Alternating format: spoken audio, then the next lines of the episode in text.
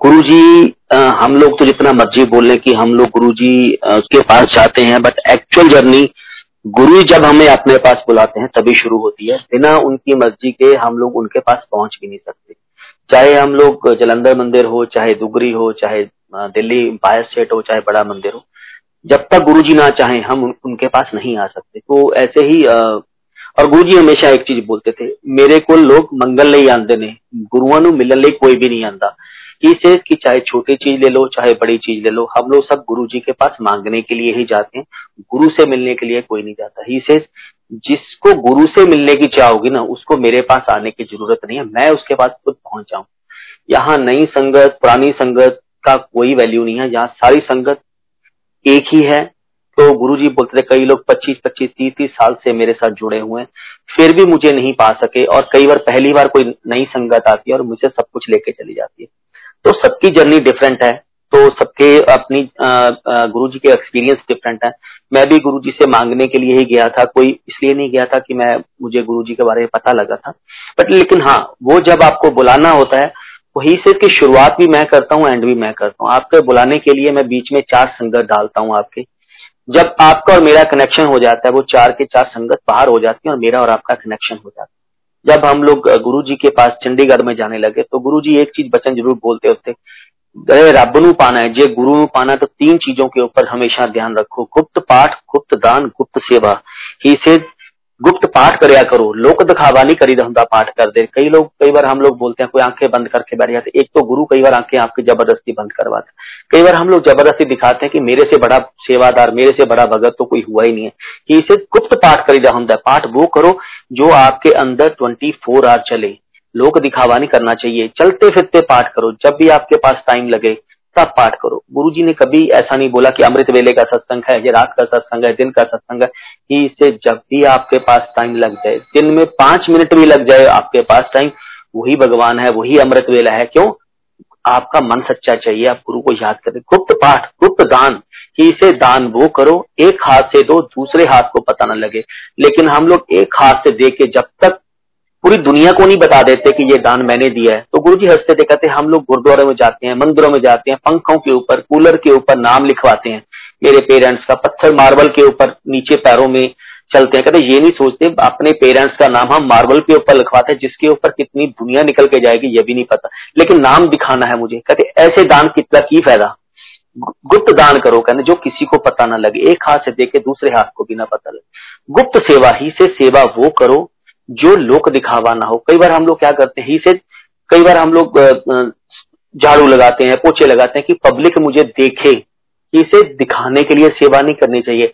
सेवा है अपने मन को क्लीन करने के लिए कि जितनी सेवा आप विदाउट किसी उसके करोगे, उतनी ही सेवा आपके मन आपका उतना क्लीन होगा।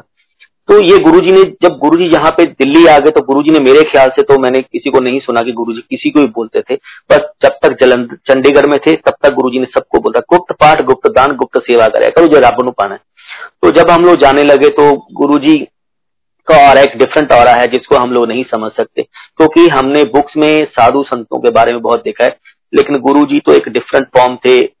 कईयों को उन्होंने शिव जी के दर्शन दिए कईयों ने गुरु नानक देव जी के दर्शन दिए कई संकट को दसों पाशाइयों के दर्शन दिए किसी को साईं बाबा के दर्शन दिए तो जिस भावना से कोई उनके पास जाता था वो उसी को उसी में दर्शन देते तो जब हम लोग जाते थे तो गुरु जी हमेशा एक चीज बोलते मंगीदा नहीं ਹੁੰਦਾ ਮੰਨੀਦਾ ਹੁੰਦਾ ਮੰਗ ਕੇ ਆਪਣੇ ਗੁਰੂਆਂ ਨੂੰ ਛੋਟਾ ਨਹੀਂ ਕਰੀਦਾ ਹੁੰਦਾ ਜਿਹਦੇ ਕੋਲੇ ਕੁਝ ਹੋਏਗਾ वो देगा ਜਿਹਦੇ ਕੋਲੇ कुछ होएगा नहीं वो देगा की तो धीरे धीरे उन्होंने बताना शुरू किया कि गुरु की ब्लेसिंग दो तरह की चलती है। एक होती है इंस्टेंट ब्लेसिंग एक होती है long term blessing instant blessing जब आप फोर्सफुली मेरे से मांगते हो और रोना शुरू कर देते हो, मेरे पास आके, मंदिर में जाके रोना शुरू कर देते हो, मेरी फ़ोटो के सामने रोना शुरू कर देते हो, इस कॉल इंस्टेंट ब्लेसिंग उसकी लाइफ शॉर्ट लाइफ होती है।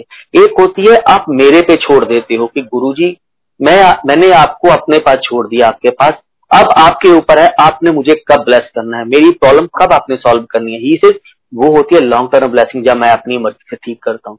सेम आप कई पुरानी संगत है, जब देखा होगा तो गुरु जी क्या बोलते कईयों को पाँच साल की लाइफ ब्लेस की, कईयों को दो साल की लाइफ ब्लेस की कहीं को दस साल की लाइफ ब्लेस की तो कईयों को जा उम्र ब्लेस की थी?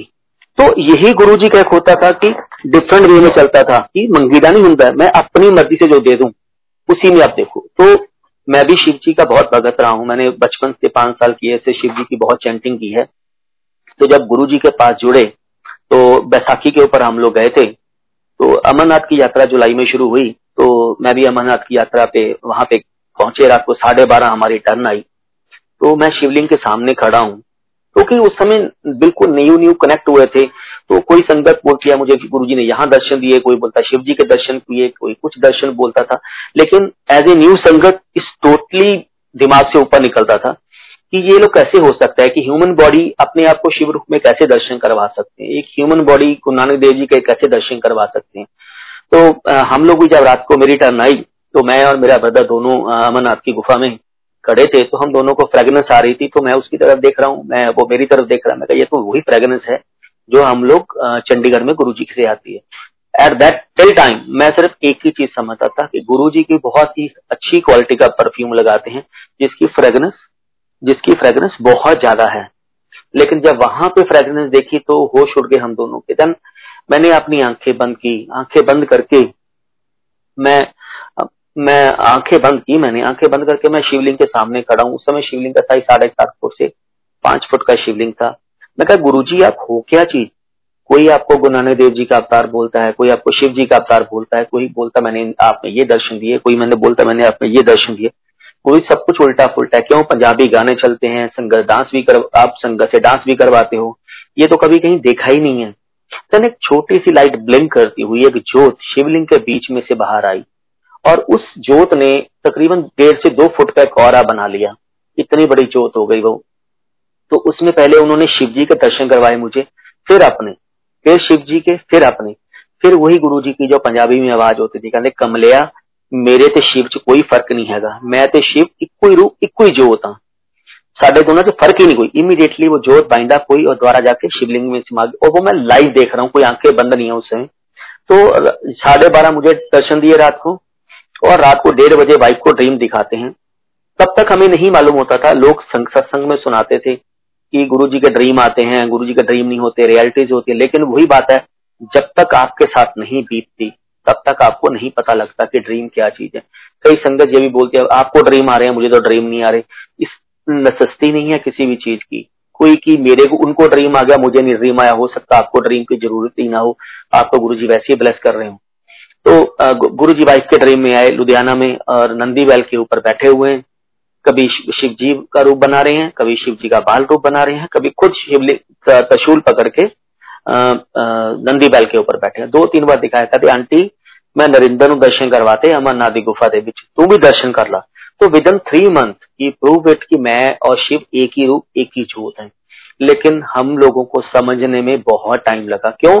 जब तक गुरु जी ना समझाना चाहे, तब तक हम लोग उस चीज़ को नहीं समझ सकते। मैं भी गुरु जी के पास बिना मतलब के नहीं गया था।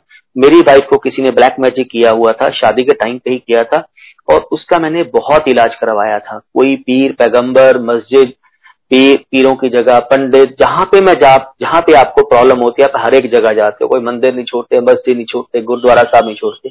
हम लोग भी हर एक हर एक के पास भटके थे। तो जब गुरु जी के बारे में पता लगा गुरु जी ने 2005 में या 6 में नए साल का फ़ंक्शन सेलिब्रेशन किया 95 में सॉरी 95 96 में सेलिब्रेशन किया था पटियाला में दीवाना अंकल के यहाँ पे। तो उन्होंने फोटोग्राफ बांटी थी। तो वो फोटोग्राफ मेरे आ, मामा जी और मामी जी दोनों पटियाला गए थे। वो फोटोग्राफ उनको मिली उन्होंने एक फोटोग्राफ हमें दे दी। वो गुरु जी का बुलाने का बुलावा था कि फ़ोटो हमारे घर पे आ गए लेकिन टाइम उनके द्वारा फिक्स किया हुआ था कि मुझे दर्शन कब देने हैं। जब वो फ़ोटो आ गई तो हम लोग पड़ी रही फ़ोटो वो। तो उन्होंने बोला कि आप लोग भी जाके माथा टेक के आओ। ऐसे ऐसे गुरु जी की ओर करते हैं। तो सबसे पहली बार हम लोग बैसाखी के ऊपर गए। तो बैसाखी के ऊपर देखा तो गुरुजी ने दो बार चोला बदला और गुरुजी पंजाबी गाने चल रहे हैं। मेरे डॉली कुलेरिया आंटी गाना गा रही थी। तो देखा, ठीक है अटेंड किया, लंगर वगैरह किया, बहुत अच्छा लगा, प्रसाद लिया, गुरु जी से वापस आने लगे। तो एक छोटे से ग्रुप बैठा था, जो सत्संग कर रहा था बिल्कुल लास्ट में बैठ के हार्डली पाँच छह लोग होंगे। तो जो हमें लेके गए थे, वहाँ पे खड़े हो गए, वहाँ पे बात करने लगे। तो उन्होंने बोला कि गुरु जी बोलते हैं कि जो सच्चे मन से मेरे पास आएगा, या जिसको मैं अपने पास बुलाना चाहूँगा मैं उसके घर पे ज़रूर जाता हूँ। विजिबल अनविजिबल ज़रूरी नहीं है कि वो विजिबल रूप में ही आए आपके पास। वो किसी रूप में भी आ सकते हैं आपके पास। तो हम लोगों ने उस समय तो बिल्कुल पहली बार तो गए थे। सारा सत्संग उनका सुनाया, वो सिर के ऊपर से निकल गया। कि ऐसे कैसे हो सकता है? जब तक आप किसी को इनवाइट नहीं करोगे तो आपके घर पे कौन आ जाएगा? चाहे गुरु है, चाहे आपका गेस्ट है, जब तक आप नहीं बुलाओगे, आपके घर पे कोई नहीं आएगा। बट गुरु जी की लीला थी तो हम नेक्स्ट सैटरडे फिर गए। उसके नेक्स्ट सैटरडे से पहले ही मॉर्निंग हम लोग ज्वाइंट फैमिली में रहते थे तो morning around four four thirty हमारे बेडरूम का गेट खुलता है अपने आप। वाइफ को क्या दिखाते हैं कि एक शेडो खड़ी है, जिसके सिर के ऊपर बाल नहीं है और एक लंबी कमीज पहनी हुई है और नीचे धोती पहनी हुई है। तो गेट खुलता है वाइफ ने देखा तो वो हाथ करके खड़े थे तो इमीडिएटली वाइफ डर गई। इन्होंने मुझे उठाया इमीडिएटली कि देखो, वो लेडीज़ आ गई है जो मुझे परेशान करती है। तो जैसी लाइट जलाई, वहाँ कुछ भी नहीं था। बट बेडरूम का गेट खुला था। उस समय हम लोगों ने ध्यान नहीं दिया कि बेडरूम का गेट कैसे खुला। बट एक हल्की सी फ्रेगनेंस थी जो गुरुजी की गुरुजी के बॉडी से आती थी। तो आ, हम लोग ठीक है खत्म हो गया। उस दिन हम मैं अपने ऑफ़िस चला गया। वाइफ ने अपनी पूरी क्लीनिंग वगैरह घर की हुई तो लास्ट डे हमारे मंदिर बना हुआ था। तो दूर मंदिर में जब सब लाइटें बंद हो गई पूरा क्लीनिंग हो गई तो दूर से लाइट के ऊपर ऐसे था जैसे सूरज की रोशनी पड़ रही हो। दूर से वो ब्लिंकिंग कर रही है। तो वाइफ ने वहाँ जाके देखा तो एक तार पड़ी थी तो उन्होंने बोला, ये तो शायद किसी माता की चुनरी पड़ी होती है, कई बार शादी का कोई हार पड़ा होता उसकी होगा, इन्होंने संभाल के रख दिया। और जैसे शाम को आया तो मुझे बोला कि ऐसे ऐसे तार मिली है, पता नहीं कहाँ से आ गई, क्योंकि हमने कोई अलमीरा वगैरह भी नहीं खोली। लेकिन मैंने सारे मैच किए, किसी से मैच नहीं हो फिर भी मैंने मंदिर के बीच में उठा के रख ये रूटीन डेली चलना शुरू हो गया। कभी एक, कभी दो, पूरी क्लीनिंग के बाद वो स्टोर में मिलनी शुरू, मंदिर में मिलनी शुरू हो गई तारे। तो मेरे पास तकरीबन पंद्रह से बीस तारे अभी तक भी पड़ी हैं।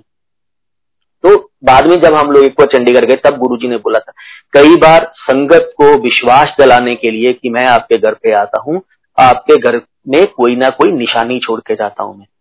तो गुरुजी ने वो तारें छोड़ी। जब हमने वो चेक करवाई, वो सुच्चे तिल्ले की, गोल्ड की तारें थी, जो गुरुजी अपने चोले में से छोड़ के जाते थे जस्ट टू प्रूव इट कि मैं तुम्हारे घर पे विज़िट करके आया हूँ।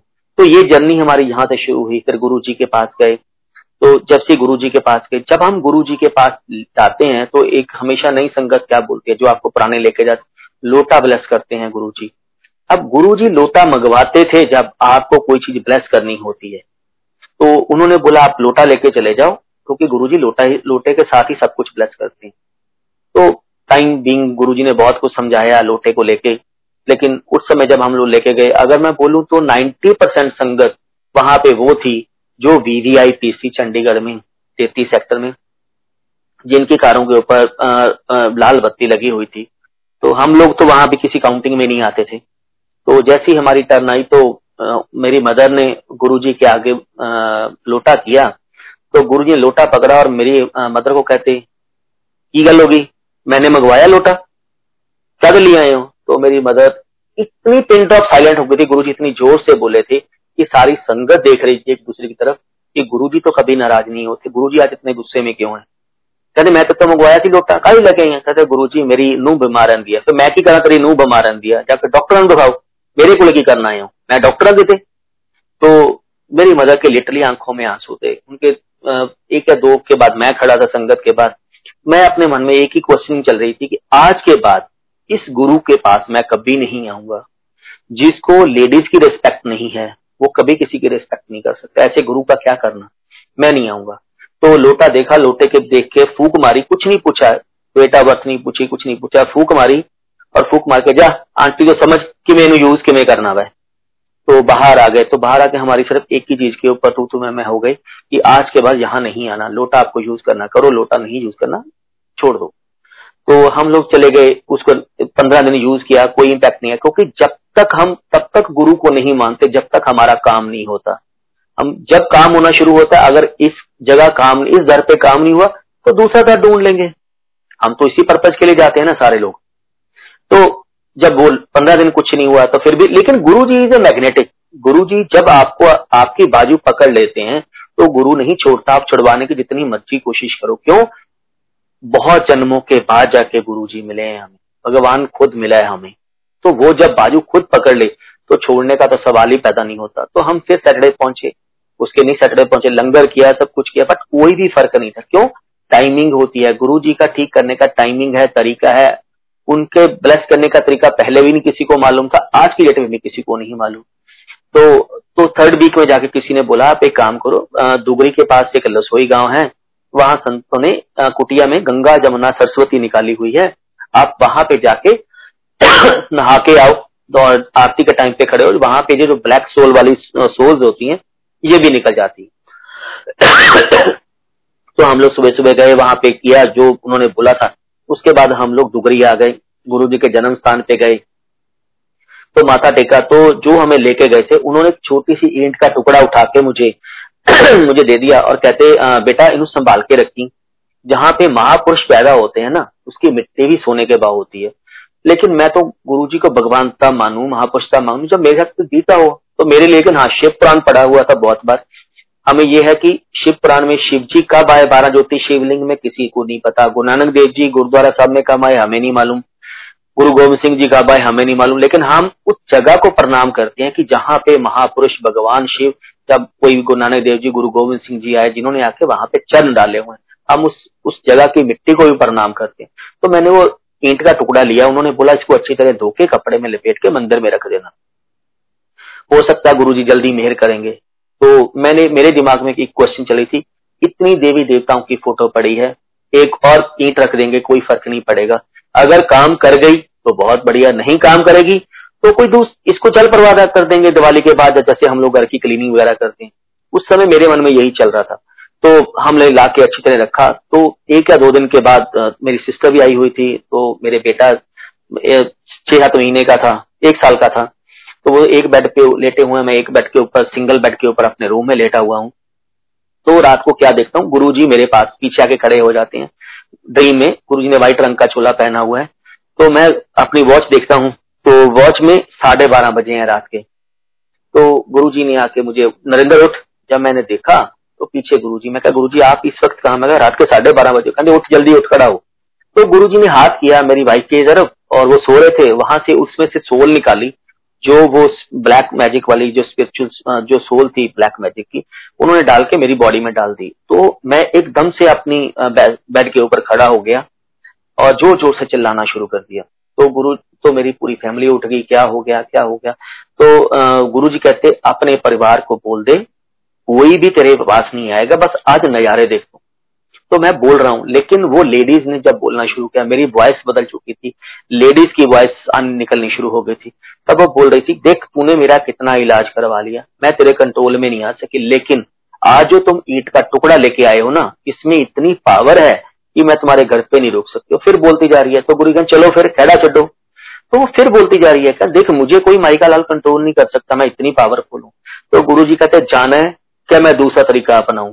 तो उसने बोला, नहीं नहीं, मैं जा रही हूँ। तो मेरे देखते देखते गुरु ने हाथ जोड़े का चलो फिर, खेला चढ़ो चलो। तो देखते देखते मेरी बॉडी में से एक लाइट जोत निकलती है लाइट निकलती है और हमारे घर से बाहर चली जाती है। गुरु जी कहीं से, चंगा नरेंद्र, नमस्ते सौ मैं लेट गया, सुबह उठा। पूरी बॉडी में पेन हो रही थी, लेकिन पूरे का पूरा जो गुरुजी ने ड्रीम में दिखाया था तो पूरा का पूरा मुझे याद था कि गुरुजी क्या दिखा रहे हैं, जो रियलिटी में मेरे साथ बीत चुका था उस समय। तो नेक्स्ट सैटरडे हम लोग गुरुजी के पास चंडीगढ़ गए। चंडीगढ़ जाके जैसे हम वाइफ ने पहला कदम गाड़ी से नीचे रखा तो उसको वॉमिटिंग आनी शुरू हो गई और जैसे फटा हुआ दूध होता है गुच्छों के गुच्छे उसकी बॉडी में से बाहर गए। जैसे जाके हम लोग क्यू में लगे, माथा टेका गुरु जी को। गुरु जी हलवा प्रसाद पहले ही आके बांटते थे, जब आसन के ऊपर विराजमान होते थे। तो जैसे ही उन्होंने हलवा प्रसाद मुझे देने लगे, कहते हाँ सुना फिर संगत नु। इतना किमें कल्याण होंगे होंगे ने? कह तू कहता सी ना नरिंदर एक इट नीचे जनानियां दो गुरु चार दो गुरु पैदा कर ਦਿੰਦੀਆਂ ਨੇ ਕਹਿੰਦੇ ਆਪਾਂ ਇੱਕ ਨਾਲ ਹੀ ਤੇਰਾ ਕਲਿਆਣ ਕਰਾ ਕੇ ਦਿਖਾਇਆ ਕਹਿੰਦੇ ਗੁਰੂ ਨੂੰ ਪਤਾ ਹੈ ਤੁਹਾਡਾ ਕਲਿਆਣ ਕਿਵੇਂ करना है आप अपना दिमाग ना लगाओ कि उसका कल्याण ऐसे किया तो मेरा कल्याण भी ऐसे हुआ इसे सबकी जर्नी अलग है सबकी मेडिसिन यहाँ पे अलग है सबको ब्लेस करने का तरीका यहाँ पे अलग है और वो दिन था और आज का दिन ना कभी उसके बाद कभी भी कोई प्रॉब्लम नहीं आई तो गुरु नानक देव जी का बर्थडे आ रहा है तो गुरु जी ने मेरी सेकंड लाइफ ब्लेस की हुई है। तो गुरु नानक देव जी के बर्थडे वाले दिन अदरवाइज़ मेरा ट्वेंटी फिफ्थ ट्वेंटी फिफ्थ को मेरा बर्थडे निकल के गया। तो ऐसे ही आ, मैं अपने बर्थडे के ऊपर अहमदाबाद बैठा था मेरी अहमदाबाद में पोस्टिंग थी। तो नॉर्मली रूटीन में डेली गुरु जी से बात होती थी तो महीने में अगर तीस दिन बात करूँ तीस दिन में बीस दिन मेरी बात गुरु जी से होती थी। लेकिन जिस दिन आपका कोई खास दिन हो, आपको उम्मीद होती है कि गुरु जी आज फ़ोन करेंगे बट उस दिन कोई फ़ोन नहीं आया तो अराउंड साढ़े तीन, चार बजे तक मैं वेट करता रहा। उसके बाद चांसेस बहुत कम हो जाते हैं फ़ोन के। क्यों? गुरु जी स्नान करने के लिए जाना होता है गुरु जी ने क्योंकि संगत में आना होता फिर। तो लेकिन साढ़े तीन, चार बजे के नियर अबाउट गुरु जी का फ़ोन आया। तो जैसे ही गुरु जी का फ़ोन आई सो हैप्पी तो जैसे फ़ोन आया फ़ोन उठाते सारी। चंगा हो नरेंद्र, जन्मदिन दिया बहुत बहुत मुबारक तेन हैप्पी बर्थडे भाई। तो आई एम लिटली क्राइंग कि भगवान आपको फ़ोन कर रहा है। मैं कहा गुरु जी आपको मेरा जन्मदिन याद था, क्योंकि मैं तो अपने आप को किसी गिनती में काउंट ही नहीं करता था। इसे कमलिया रब नु की नहीं पता रब नु सब कुछ पता है। तेरे जन्मदिन का की आने वाले जन्म का ही मैं पता है पिछले जन्म का ही मैं पता है। तो तो गुरु जी हंसने लगे, कहते देख, तेने सोचा नरेंद्र, रब तेन ब्लैसिंग दूँगा तो मैं चुप था, मैं कहा, नहीं गुरु जी मैंने तो सिर्फ़ वेट कर रहा था कि आप फ़ोन करो। तो ही से कि देख, तेरे फादर इन लॉ का फ़ोन आया कि नहीं आया? फादर मेरे father in law master ji, Guru ji के क्लास फेलो थे तो उस समय वो गुरु जी के पास आने लग गए थे। कहते मास्टर जी का फ़ोन आया? मैं कहा, नहीं गुरु जी, देख ला, मैं हूँ मास्टर नु खड़काना। तो उनको इमीडिएटली फ़ोन गुरु जी ने अच्छा चंगा, नमस्ते। तो मेरे फादर इन लॉ को फ़ोन किया। मेरे फादर इन लॉ उस समय लुधियाना डीएमसी में थे। मेरे मेरी वाइफ को लेके गए थे। कुछ हार्ट में प्रॉब्लम चल रही थी। तो उन्होंने फ़ोन किया कहने हाँ जी, मास्टर कितने कहते गुरु जी मैं लुधियाना डीएमसी में हूँ डिम्पल को दिखाने के लिए आया कहते, क्यों? डिम्पल की हो गया। कहते गुरु जी हार्ट में कुछ प्रॉब्लम थी। वो पंपिंग में लग रहा है, कोई सांस चढ़ रहा था। कहते, कुछ नहीं हुआ डिम्पल हूँ। एम कहते, डॉक्टर ने चक्कर च हूँ। तो आज नरेंद्र का जन्मदिन he call me Narendra he call me जमाई ही कॉल मी बेटा। तो आपको हरेक रूप में हरेक चीज़ तरह उन्होंने प्यार किया। ही से जमाई का जन्मदिन सी। उन्होंने फ़ोन किया तेने। वो कहता गुरु जी मैं तो आज उन्होंने बोला कि मैं तो आज यहीं पे बिज़ी था, भूल गया। तो अच्छा फ़ोन कर। तो उन्होंने इमीडिएटली फ़ोन किया। वहाँ फ़ोन काटा तो गुरु ने मुझे फ़ोन किया। कहते, देख नरेंद्र, मैं मास्टर ही खड़काता उन्हीं तेन फ़ोन करने तो अभी उनका फ़ोन क्या लगा पीछे? मेरे फादर लॉ का फ़ोन आ गया। उन्होंने बात की विशेष वगैरह की, मेरी बात की। तो उसके बाद गुरुजी ने उनको फ़ोन किया। हाँ होगी नरेंद्र में गल? मैं क्या, उन्होंने बोला हाँ। फिर गुरुजी ने मुझे तीसरी बार फ़ोन किया। हाँ नरेंद्र, आ गया मास्टर ही से नरेंद्र, दस कौन कम आया? गुरु कम आया सौरा कम आया? ही से कोई रिश्तेदारी कम नहीं आनी थोड़े ਇਨਫੈਕਟ ਮਾਂ-ਬਾਪ ਵੀ ਤੁਹਾਡੇ ਕੰਮ ਨਹੀਂ ਆਣੇ ਭਾਈ ਭੈਣ ਵੀ ਤੁਹਾਡੇ ਕੰਮ ਨਹੀਂ ਆਣੇ ਤੁਹਾਡੇ ਆਪਣੇ ਬੱਚੇ ਤੁਹਾਡੇ ਕੰਮ ਨਹੀਂ ਲੇਕਿਨ ਅਗਰ ਗੁਰੂ ਤੇ ਵਿਸ਼ਵਾਸ ਹੈ ਤਾਂ ਗੁਰੂ ਤੁਹਾਡੇ हर वक्त अंग संग खड़ा है गुरु ही काम आना है और कोई काम नहीं आना तो ये मेरे बर्थडे पे आ गया तो उसके बाद ऐसे तीन संत आज जैसे आज अक्टूबर नवंबर का महीना था तो तीन संत हमारे घर के बाद लुधियाना एज ए बैगर बन के आए एक की लेग्स खराब थी तो दूसरा बहंगी लेके उसकी ट्रॉली को धक्का मार रहा था और तीसरा उनके साथ था। हमें हमारे घर के बाद शॉप है तो वहीं पे आके वो खड़े हो गए। मेरी मदर और फादर बैठे थे तो उनको उन्होंने बोलना शुरू किया, आप इतने ब्रदर हो, इतने सिस्टर हो। तो उन्होंने बोला कि जो बड़ा बेटा है ना, आपके दो बेटे हैं, जो बड़ा बेटा है, उसकी डेथ हो जानी चाहिए। तो मेरी मदर ने बोला, नहीं। मेरी मदर ने उनको टेस्ट करने के लिए बोला कि आजकल फ्रॉड बहुत है। उन्होंने बोला, बाबा जी, मेरे यहाँ पे दो बेटे हैं और एक बेटी है, और बेटी की शादी हो चुकी है लेकिन आप उसके लिए कुछ उपाय बताइए, क्योंकि उसके इन लॉज वाले उसे बहुत परेशान करते हैं। तो वो जो संत थे तो उन्होंने बोला, देख माई, संतानाल महापुरुषों के साथ मज़ाक नहीं करना चाहिए। तेरे दो ही बेटे हैं और बड़े बेटे की, यानी कि मेरी डेथ हो जानी चाहिए अभी तक। वो ज़िंदा तो नहीं है अभी? उन्होंने बोला, वो ज़िंदा है, वो और वो ऑफ़िस गया, वो इन बिटवीन मेरी वाइफ और मेरा बेटा बाहर आता है। तो उन्होंने बोला, ये देखो, उनका बेटा है और ये उसकी वाइफ है। मेरी वाइफ ने शॉल ओढ़ा हुआ था और तो लॉकेट अंदर था गुरु का लॉकेट पहना हुआ था, गुरु से प्लस करवाया हुआ, वो अंदर पहना हुआ था। तो कहती, बेटी, तू जिसको मानती है ना, वो हमेशा तेरे अंग संग रहता है। तो मेरी मदर ने पूरी बात बता दी थी मेरी वाइफ को। तो मेरी वाइफ कहती, बाबा जी, एक चीज़ बताओ, अगर मेरा गुरु जिसको मैं मानती हूँ, वो मेरे अंग संग रहता है तो मेरे हस्बैंड का बाल भी भंका नहीं हो सकता। आपने कैसे बोल दिया उसकी डेथ हो जाएगी? तो वो हंसने लग गए। उन्होंने बोला, हम तेरे हस्बैंड के लिए पाठ करेंगे। एक डे उन्होंने डिसाइड कर दिया मुझे वो दिन याद नहीं है, लेकिन वो जो दिन था, वो गुरु नानक देव जी का बर्थडे था। कि ये दिन अगर निकल गया, अगर शिव चाहेगा तो ये दिन इसकी उम्र ब्लेस हो सकती है। अगर ये दिन निकल गया, इसका बाल भी बांका नहीं होता, लेकिन इसके बहुत रेयर चांसेस हैं इसका ये टाइम निकलने के लिए। तो उन्होंने बोला, उपाय करना। तो वाइफ और मदर कहते हैं, हम आपको जो मांगोगे वो दूँगे, लेकिन आप इनके लिए पाठ करो। जिस दिन ये निकल जाएगा आप उस दिन जो मर्ज़ी आके मांग लेना। तो वो चले गए। जैसी दो तीन मिनट हुए निकले हुए तो मेरी मदर और मेरी वाइफ दोनों बातें कर रहे हैं। यार, वो और किसी के घर पे तो रुके नहीं, वो कहाँ चले गए? तो जैसे ही उनके पीछे गया के जाकर टर्न पे भी देखा तो वहाँ कोई भी नहीं था। तो इमीडिएटली वहाँ से चले गए वो। तो जिस दिन डे आया, उस दिन गुरु नानक देव जी का बर्थडे था तो वाइफ कहती है, आप एक काम करो, आप ना एम्पायर स्टेट चले आओ गुरु जी के पास। अगर आपको कुछ होना भी होगा तो गुरु जी के चरणों में होगा। गुरु जी के पास तो मौत भी नहीं आती, काल भी नहीं आता। अगर गुरु जी चाहेंगे तो आपकी मौत को भी टाल देंगे। आप चले जाओ। जो होगा वो देखा जाएगा। अगर कुछ हो भी गया तभी मैं मान लूँगी। कोई बात नहीं, आप चले जाओ। मैं गुरु गुरु जी के पास पहुँचा। गुरु जी ने उससे पहले, मैंने गुरु जी से जुड़े हुए टाइम भी हो गया था। मैंने कभी भी गुरु जी को, गुरु नानक देव जी का बर्थडे सेलिब्रेशन करते हुए नहीं देखा था। ना मैंने उसके कभी बाद देखा है। लेकिन उस दिन रात के डेढ़ बजे तक गुरु जी ने, गुरु नानक देव जी का बर्थडे सेलिब्रेशन किया। और मेरे साथ डेढ़ से दो बजे मुझे छुट्टी दी वापस जाने के लिए। और रात को एक से डेढ़ बजे के बीच में वाइफ को ड्रीम दिखा रहे हैं लुधियाना में कि मैं भी लेटा हुआ हूँ और बेटा भी लेटा हुआ है और वाइफ भी लेटी हुई है। और गुरुजी ड्रीम में आते हैं उनके। गुरुजी आके पास खड़े हो गए। और गुरुजी के साथ कौन है? काली माता साथ है गुरुजी के। गुरु जी का काली माता तो गुरुजी ने आवाज़ लगाई, नरेंद्र, उठ। तो मेरी बाई भी उठी, मैं भी उठा, उठ के हम लोग बैठ गए। तो गुरु जी कहते देख नरेंद्र, तेरा टाइम बहुत खराब चल रहा है कितने किसी ने कुछ किया हुआ था, तेरी मौत के लिए, तेरी डेथ लिखी हुई थी। इसीलिए मैं काली को साथ लेके आया हूँ। इसे काली की काट, काली ही काट सकती है। मेरे में पूरी पावर है कि मैं काली की काट भी काट सकता हूँ। जो सबसे ऊपर, क्योंकि मैं हूँ, मेरे से ऊपर कुछ भी नहीं है। मैं काली की काट भी कर सकता हूँ।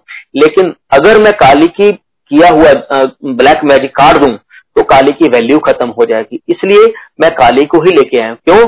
जितनी भी देवियाँ हैं, ये सारी मेरी बेटियाँ हैं। काली भी मेरी बेटी है, इसलिए मैं काली को ही साथ लेके आया हूँ। क्यों? मैं ओम हूँ, एक ओंकार हूँ, एक लाइट हूँ, एक जोत हूँ। ये सब मेरे बच्चे हैं। तो गुरु जी ने मुझे बोला तो जैसे काली माता का विराट रूप था तो गुरु जी ने काली माता को इशारा किया ब्लेस करने के लिए। तो काली माता जी ने अपना एक हाथ खड़ा किया, उनके हाथ में चांदी की एक छड़ी आ गई। तो गुरु जी ने बोला, अपने हाथ कर गए तो हाथ किए, उन्होंने चांदी की छड़ी से मेरे हाथों के ऊपर मारा, मेरी कोनियों के ऊपर उन्होंने हिट किया चांदी की छड़ी से। तो गुरु जी कहते, भाई को कहते डिम्पल मैं कालीन लेके आया मैं तू भी ये तो ब्लेस ब्लेसिंग ले ला। तो वाइफ कहती गुरु जी मैं नहीं लूँगी, क्योंकि ये ज़ोर से छड़ी मारेंगी।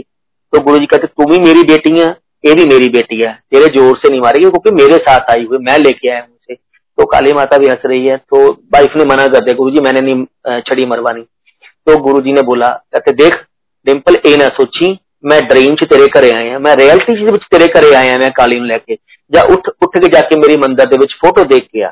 तो गुरु जी ने इसे उठाया, और जैसे वो ड्रीम बाइंड अप हुआ, जी उठी, और जाके मंदिर में लाइट जला के फोटोग्राफ देख तो सबसे पहली फोटोग्राफ हमें मिली थी, लाल कलर के चोले की फोटोग्राफ थी, बहुत छोटी सी। तो उस चोले, उस फ़ोटो का चोला रेड से ब्लैक बन गया था।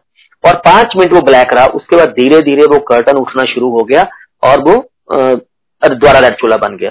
तो मुझे नहीं मालूम था कि कौन था, कौन नहीं था। तो ये सब चीज़ें फिर मुझे गुरु जी ने 2002 में जाके बताई। तो ही से नरेंद्र, तेरे करे में भीख मंग के आया मैं मैं ब्रह्मा ते विष्णु, तिन्ने तेरे करे भीख मंग के ऐसी जो तेरी लाइफ ब्लेस करके आए तो हम लोग तो सोचते हैं कि गुरु जी हमें इसी रूप में मिलेंगे। तो गुरु जी बोलते मैं तुम किसी रूप दे बिच मिलना चाहता ये ना सोचो कि मैं तुम लोगों को कैसे मिलने के लिए आऊँगा। तो ऐसे ही एक बार गुरु जी के पास चंडी जलंधर बैठे थे तो बैठे बैठे गुरु जी का हुक्म होता कि दोपहर के टाइम पे आके माथा टेक के जाया करो। मैं, मेरे दोनों कलीग कोल्डी और बाबा, तीनों हम लोग माथा टेकने जाना। गुरु जी कहते मैं तुम्हें मिलूं, मैं तुम्हें ना मिलूं। तुम लोगों ने आना है और आके चाय प्रसाद पी के चले जाना है। तो ही से एक से दो लंच ब्रेक होता है ना तेरा? एक तो डेढ़ तेरा लंच डेढ़ तो दो तेरा गुरुआना लंच उन्हें आकर माथा टेक के जाना, इसको नागा नहीं पड़ना चाहिए। हम लोग हर रोज जाते थे, कई बार गुरुजी मिलते थे, कई बार गुरुजी नहीं मिलते थे। तो एक दिन ऐसी दोपहर का टाइम था तो गुरु जी ऊपर फ़र्स्ट फ्लोर पे बैठे थे जलंधर में, और हम लोग वहाँ पे गए तो गुरु जी के कुछ कपड़े ड्राइक्लीन होके आए। गुरु जी ने मुझे वो ड्राइक्लीन कपड़ों में से एक अपनी टी शर्ट उठाई और मुझे उठा के बोल के कहते, नरेंद्र तो ये टी शर्ट कहने लब के लेके आ। ਇਹਦੇ ਨਾਲ ਦੀ ਟੀ-ਸ਼ਰਟਾਂ ਲੁਧਿਆਣੇ ਤੈਨੂੰ ਚੌੜੇ ਬਾਜ਼ਾਰ ਚੋਂ ਮਿਲ ਜਾਣਗੀਆਂ ਉੱਥੇ ਜਾ के लेके आ तो इसे प्योर वूल गुरु जी को सर्दियों में भी गुरु जी एसी चला के बैठते थे पंखा चला के बैठते थे और वो प्योर वूल की टी शर्ट मुझे दिखा रहे थे जबकि मैंने तो उनको कभी पहनते नहीं देखा था क्योंकि उनको गर्मी बहुत ज्यादा लगती थी तो आ, मैं कहा गुरु जी आप प्योर वूल की टी शर्ट पहनोगे मैं कहा इसे लास्ट वीक ऑफ फेबर या फर्स्ट वीक ऑफ मार्च तो मैं कहा गुरु जी आप इतने प्योर वूल की टी शर्ट पहनोगे मैं कहा गुरु जी आपको पिंपल्स हो जाएंगे तो ही से दस, इन्ने साल हो गए नरेंद्र, तेन मेरे लड़ लगे, तेन अजे तक यही नहीं पता तेरा गुरु की चीज़ है। की पावर है कहते तेन हजे यही नहीं पता। कि इसे ना मुझे गर्मी आती है, ना मुझे सर्दी लाती है, ना मैनू कदे पसीना आता कहते मेरी बॉडी के ब्लड भी है नहीं कहते तो मैंने बहुत माफिया मांगी, लेकिन गुरु जी जब तक आपको शिक्षा नहीं दे देते, जब तक आपको आपके क्वेश्चन का आंसर नहीं दे देते, तब तक वो छोड़ते नहीं है। एवरी डे जैसी चाय की सेवा होनी, लंगर डिस्ट्रीब्यूशन करनी। तो गुरु जी इंट्रोड्यूस कराते थे कई संगत से, अब मिलो। कहते गुरु जी मुझे बोल रहा है कि गुरु जी आपको पिंपल्स हो जाएँगे। दसो रब भी कभी पिंपल होंगे नहीं कहते तो एवरी डे उतारी जाती थी। बहुत मैंने माफ़ी मांगी, लेकिन उन्होंने बिल्कुल नहीं छोड़ा। तो ऐसी एक दिन दोपहर में हम लोग गए। गुरुजी अपने आसन के आगे, जलंधर मंदिर से थोड़ा सा आगे, आसन के आगे लेटे हुए थे। और वो लेटे हुए थे और छबीला गुरुजी का कुक होता था, वो गुरुजी के मुक्की मारा था। हाई वॉल्यूम पे कवाली चल रही थी और गुरु जी की ओम की आवाज़ पूरे मंदिर में गूंज रही थी। तो हमने चाय प्रसाद की माथा टेक के जाने लगे। तो मैंने शगन अंकल होते थे, जो गुरुजी के ड्राइवर थे, मैंने उनको बोला, अंकल कितना टाइम हो गया गुरुजी को समाधि में। इसे कि गुरुजी एक से डेढ़ घंटे से ज़्यादा गुरुजी समाधि में है। और वो छबीला, वहाँ मुक्की मारा वो दूर से इशारे कर रहा है कि, अंकल, आप आ जाओ, मुझे नींद आ रही है। तो गुरु जी ने एक चीज़ मुझे बड़ी क्लियर बोली थी कि, देख नरेंद्र मैं तेरे से जितनी मर्ज़ी सेवा करवाऊं, जब मैं आसन के ऊपर बैठा हूँ, जब ऐसे लेकिन जब मैं समाधि में हूँ तो गलती से भी मेरे पास आके, मेरी बिना मर्ज़ी के मेरे पास आके सेवा न करना। क्यों? उस समय मैं संगत को ब्लस कर रहा होता हूँ संगत के अच्छे और बुरे कर्मों को दोनों को काट रहा होता हूँ। जो बुरे कर्म होते हैं, उनको काट रहा हूँ, और उन, जो मेरे पास सेवा में बैठता है, मैं उसको एक और दे के बिठाता हूँ ब्लेस करके बिठाता हूँ, ताकि इसको कोई प्रॉब्लम ना आए, क्योंकि वो बुरे कर्म जो दूसरों के हैं, वो तुम्हें इम्पैक्ट ना करें। इसलिए गलती से मेरे पास आना। मैंने दूर से इशारा किया कि मैं नहीं आऊँगा। लेकिन गुरु ने जब आपको कोई चीज़ दर्शन देने हैं, गुरु जी ने कोई चीज़ दिखानी है तो ज़रिया भी गुरु जी ही बनाते हैं, वो हम लोग जितना मर्ज़ी ज़ोर लगा लें। तो जाने जाने वो मिनते करने लगा, दूर बैठता बैठता तो मैं वहाँ पे गया, मैं उसके पास जाके बैठ गया। एज ए ह्यूमन हम लोग ये समझते हैं, गुरु जी को थोड़ी कुछ पता है। भगवान तो समाधि में है, उनको थोड़ी पता है कि कौन मुक्की मारा, कौन नहीं मारा। लेकिन वो तो सृष्टि चलाने वाले हैं। हम लोग ये सोचते हैं, जो मर्ज़ी करते रहे गुरु जी थोड़ी देखते हैं। गुरु जी गुरु जी सब कुछ देखते हैं। वो टाइम आने पे हर एक चीज़ का हिसाब करते हैं। अच्छे का भी और बुरे का भी। तो मैं पास जाके बैठा, जैसे उसने मुक्की छोड़ी, मैं उसको इशारे कर रहा हूँ तो मैं तू मुक्की छोड़ना, मैं शुरू करूँगा। रिदम ना टूट जाए गुरु जी समाधि से बाहर ना आ जाए। गुरु जी को थोड़ी मालूम है कि कौन मुक्की मारा है। तो उसने छोड़ी, मैंने शुरू की। तो गुरु जी ने, कौन? तो इमीडिएटली उन्होंने बोला, कौन? मैं कहा गुरु जी मैं नरेंद्र। तू कदों आया? मैं कहा गुरु जी मैं थोड़ा टाइम हो चाय प्रसाद होगी? मैं कहा हाँ जी। चल मार मुक्की फिर। परमिशन ग्रांटेड तो मालिश करते करते मुझे दो बजे ऑफ़िस वापस जाना था, क्योंकि शाम को साढ़े पाँच बजे फिर जलंधर मंदिर पहुँचना था। तो मालिश करते करते दो बज गए, सवा दो बज गए। तो ही से लत्ता ने मुक्की मार बैक पे मालिश कर। करते करते सवा दो, ढाई बजे का टाइम होगा। ही से पैरा नीचे बड़ी बर्निंग हो रही है यार। गुरु जी ने शॉर्ट पहना हुआ था बनैन पहनी हुई थी और सॉक्स पहनी हुई थी। ही से पैरा नीचे बड़ी बर्निंग हो रही है, पैरों के नीचे मालिश करनी शुरू कर। मैंने गुरु जी के पाओ के तलबों के नीचे मालिश करनी शुरू की तो थोड़ा टाइम पाँच सात मिनट मालिश की होगी। ही सिर्फ़ नरिंदर, सिर्फ़ मेरे पैरों दिया उंगलियाँ दब। तो मैंने उनकी फिंगर दबानी शुरू की। तो एक या दो मिनट के बाद ही से छड़ यार, तेन दिखाइए तेरा गुरु की चीज़ है। मेरे पैरों का अंगूठा दब गला तो मैंने जैसे ही उनके अंगूठे को दबाना शुरू किया तो जैसे हम लोग गाय को धोते हैं दूध निकलता है तो गुरु जी के अंगूठे में से अमृत की वर्षा निकलनी शुरू हो गई। धाराएँ निकलनी शुरू हो गई उनके अंगूठे में से। जैसे मनी सॉक्स के बीच में से वो जो फाउंटेन था ना वो बाहर आ रहे थे।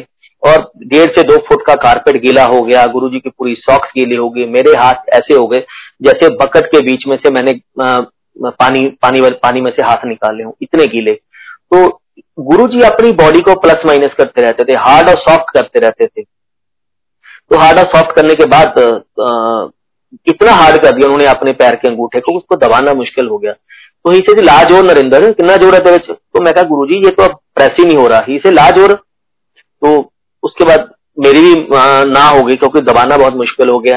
यानी से हूँ दस तेरा गुरु की चीज़ है। कहते, कमलिया, जड़ी असि बॉडी ले बैठे हैं ना, एक लोक दिखावा है। क्यों? तुम लोग एज ए संगत मेरे उस स्वरूप के दर्शन भी नहीं कर सकते जो मैं हूं कहते अगर मैं तुम लोगों के सामने ना अपने असली स्वरूप में आके खड़ा हो जाऊं और उसको भी लाख के डिवाइड कर दूं तब भी तुम खड़े खड़े रात की डेरी बन जाओगे मैं वो पावर ਕਹਿੰਦੇ ਕਮਲੇ ਲੋਕ ਦਿਖਾਵੇ ਤੇ ਇੱਕ ਮੇਰੀ ਬੋਡੀ ਦੇ ਵਿੱਚ ਤਾਂ ਬਲੱਡ ਵੀ ਹੈ ਨਹੀਂ ਤੈਨੂੰ ਅੱਜ ਦਿਖਾਤਾ ਕਿ ਮੇਰੀ ਬੋਡੀ ਦੇ ਵਿੱਚ ਕੀ ਹੈ ਕਹਿੰਦੇ ਬੋਡੀ ਦੇ ਵਿੱਚ ਅੰਮ੍ਰਿਤ ਭਰਿਆ ਹੋਇਆ कहते और कुछ भी नहीं इसे फुल ऑफ अमृत यानी कि ये तो हम लोग बहुत लकी हैं सब लोग चाहे वो पहले थे, चाहे आज है, हम सब लोग लकी हैं कि गुरु जी ने हम सबकी बाजू पकड़ के रखी हुई है। तो ये गुरु जी का तरीका है गुरु जी टाइम टू टाइम आपको बताते रहते ऐसे ही कई बार जब हम लोग एम्पायर से आते थे तो इनफेक्ट हमें छतरपुर बंदर जाने का भी हुक्म नहीं होता था। ही से कि अगर हम लोग सोचते होते थे कि शाम को जाएँगे, सुबह जाएँगे, कभी जाके माथा टेक के आएँगे, जैसे ही एम्पायर सेट पहुँचना तो गुरु जी ने माथा टेकना तो गुरु जी ने, जे मंदिर दर्शन करने ने करो, सीधे मंदिर जाया करो, मेरे पास मेरे को आने की लड़ नहीं है जे मेरे को आन हो तो तुम कितने जाने की लड़ ही नहीं। सीधे आओ सीधे जाओ। अपनी ब्लैसिंग लेके जाओ। तो हम लोग जब पंजाब से आना, कई बार प्रोग्राम बनना कि हम लोग कृष्ण जी के वृंदावन चलेंगे। क्योंकि मथुरा भी साथ ही है, वृंदावन भी साथ ही है। क्योंकि कृष्ण जी, विष्णु जी का अवतार है, माथा टेक के आएँगे, लोग इतनी दूर दूर से आते हैं। तो गुरु जी ने बढ़िया प्रोग्राम बनाया तो लेकिन नहीं बना। फिर ऐसी बैसाखी के ऊपर हम लोगों ने प्लान बनाया। मैंने चार से पाँच दिन की छुट्टी ली। कि हम लोग इस बार पूरा मथुरा, वृंदावन, आगरा सब कुछ घूम के आएँगे। तो जैसी रात को जहाँ बड़े मंदिर में बैसाखी का फ़ंक्शन चल रहा था तो हम लोग लंगर डिस्ट्रीब्यूशन कर रहे थे। बाइक की तबीयत बहुत बिगड़ गई। हम लोगों ने पूरा प्रोग्राम कैंसिल किया और वापस लुधियाना गए। फिर पंद्रह दिन के बाद प्लान बनाया कि हम लोग सैटरडे को जाएँगे। बड़े मंदिर तो रुकते थे क्योंकि गुरुजी ने तकरीबन साढ़े सात से आठ साल हमें बड़े मंदिर के गेस्ट हाउस में रोक के रखा था और कहीं नहीं रुके थे हम। तो कि बड़े मंदिर रुकेंगे, सैटरडे को गुरुजी के पास जाएँगे और संडे को सुबह पाँच बजे बड़े मंदिर से चलेंगे और शाम तक पाँच या छह बजे तक वहाँ पे वापस पहुँच जाएँगे। तो जैसे ही हम लोगों ने सैटरडे को चलना था लुधियाना से तो वाइफ को सुबह सुबह ड्रीम दिखाते हैं करीबन डेढ़ से दो बजे कि हम लोग एम्पायर से एंटर कर रहे हैं, मैं भी वाइफ भी। तो गुरु जी जैसे ही एम्पायर से एंटर करते हैं छोटी सी बैठने की जगह है, वहाँ पे दो तीन ओल्ड एज भी बैठ जाते थे। तो गुरु जी कई बार पिल्लो लेके वहीं लेट भी जाते थे एम्पायर से तो गुरु जी वहीं लेटे हुए पिल्लो लेके। तो मैंने माथा टेका तो वाइफ ने जैसे ही माथा टेका तो गुरु जी ने वही शॉर्ट और बनाया और सॉक्स पहनी हुई है।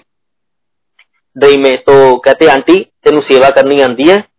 तो उन्होंने बोला, नहीं गुरुजी, मैंने आपकी सेवा कभी नहीं की। चल, मैं तेन सिखाना वा सेवा कि करी हुई है? तो उन्होंने गुरु जी ने पाओ को प्रेस करना शुरू किया। तो वाइफ ने थोड़ा सा ज़ोर ज़्यादा लगा दिया। तो गुरु जी आंटी होली बड़ी सेंसिटिव बॉडी है मेरी, तोड़ना नहीं हड्डी कितने तो। गुरु जी ड्रीम में बातें करे। गुरु जी ने प्रॉपर सिखाई, सेवा कैसे करनी है, कैसे नहीं करनी। करते करते अभी पाँच दस पाँच मिनट निकले होंगे तो इमीडिएटली गुरु जी के चरणों से ब्लैक कलर की मूर्ति प्रोड्यूस होनी शुरू हो गई। तकरीबन दो ढाई फुट की वो गुरु जी के चरणों से मूर्ति निकली। तो जब वो देखा तो कृष्ण जी की मूर्ति थी। तो वाइफ ने बोला गुरु जी कहते आंटी, बोली का नहीं होंगे देखी चल नजारे तू। तो देखते देखते गुरु जी ने अपनी बनैन को पकड़ा और पेट के ऊपर से हटा दिया। ले आंटी, साढ़े पेट पे रख दे पैरों से निकली वाइफ ने उनके पेट के ऊपर रखी, वो पेट में समा गई। तो वाइफ कहती गुरु जी कहते आंटी, देख नहीं आ रहे तू, देखी चल तो चलते चलते गुरु जी ने फिर, चल आंटी फिर लंगर कर दिया आप। गुरु जी बहुत वीक हो गए थे। तो एक कंधे के ऊपर, मेरी वाइफ के ऊपर हाथ रखा, दूसरे कंधे गौरव के कंधे पे हाथ रखा ड्रीम में, और धीरे धीरे चलने लगे गुरु जी जैसे ही किचन के पास पहुँचे एम्पायर से तो गुरु जी का जो रूम है गुरु जी का रूम राधा कृष्ण के मंदिर में कन्वर्ट हो गया। राधा कृष्ण दोनों खड़े हैं फुल डेकोर पीछे हुआ हुआ है, मोगरे से रोजल से, पूरा डेकोर हुआ हुआ है। तो राधा कृष्ण दोनों खड़े हैं, हंस रहे हैं। कृष्ण जी बंसरी बजा रहे हैं, राजा जी भी हंस रहे हैं।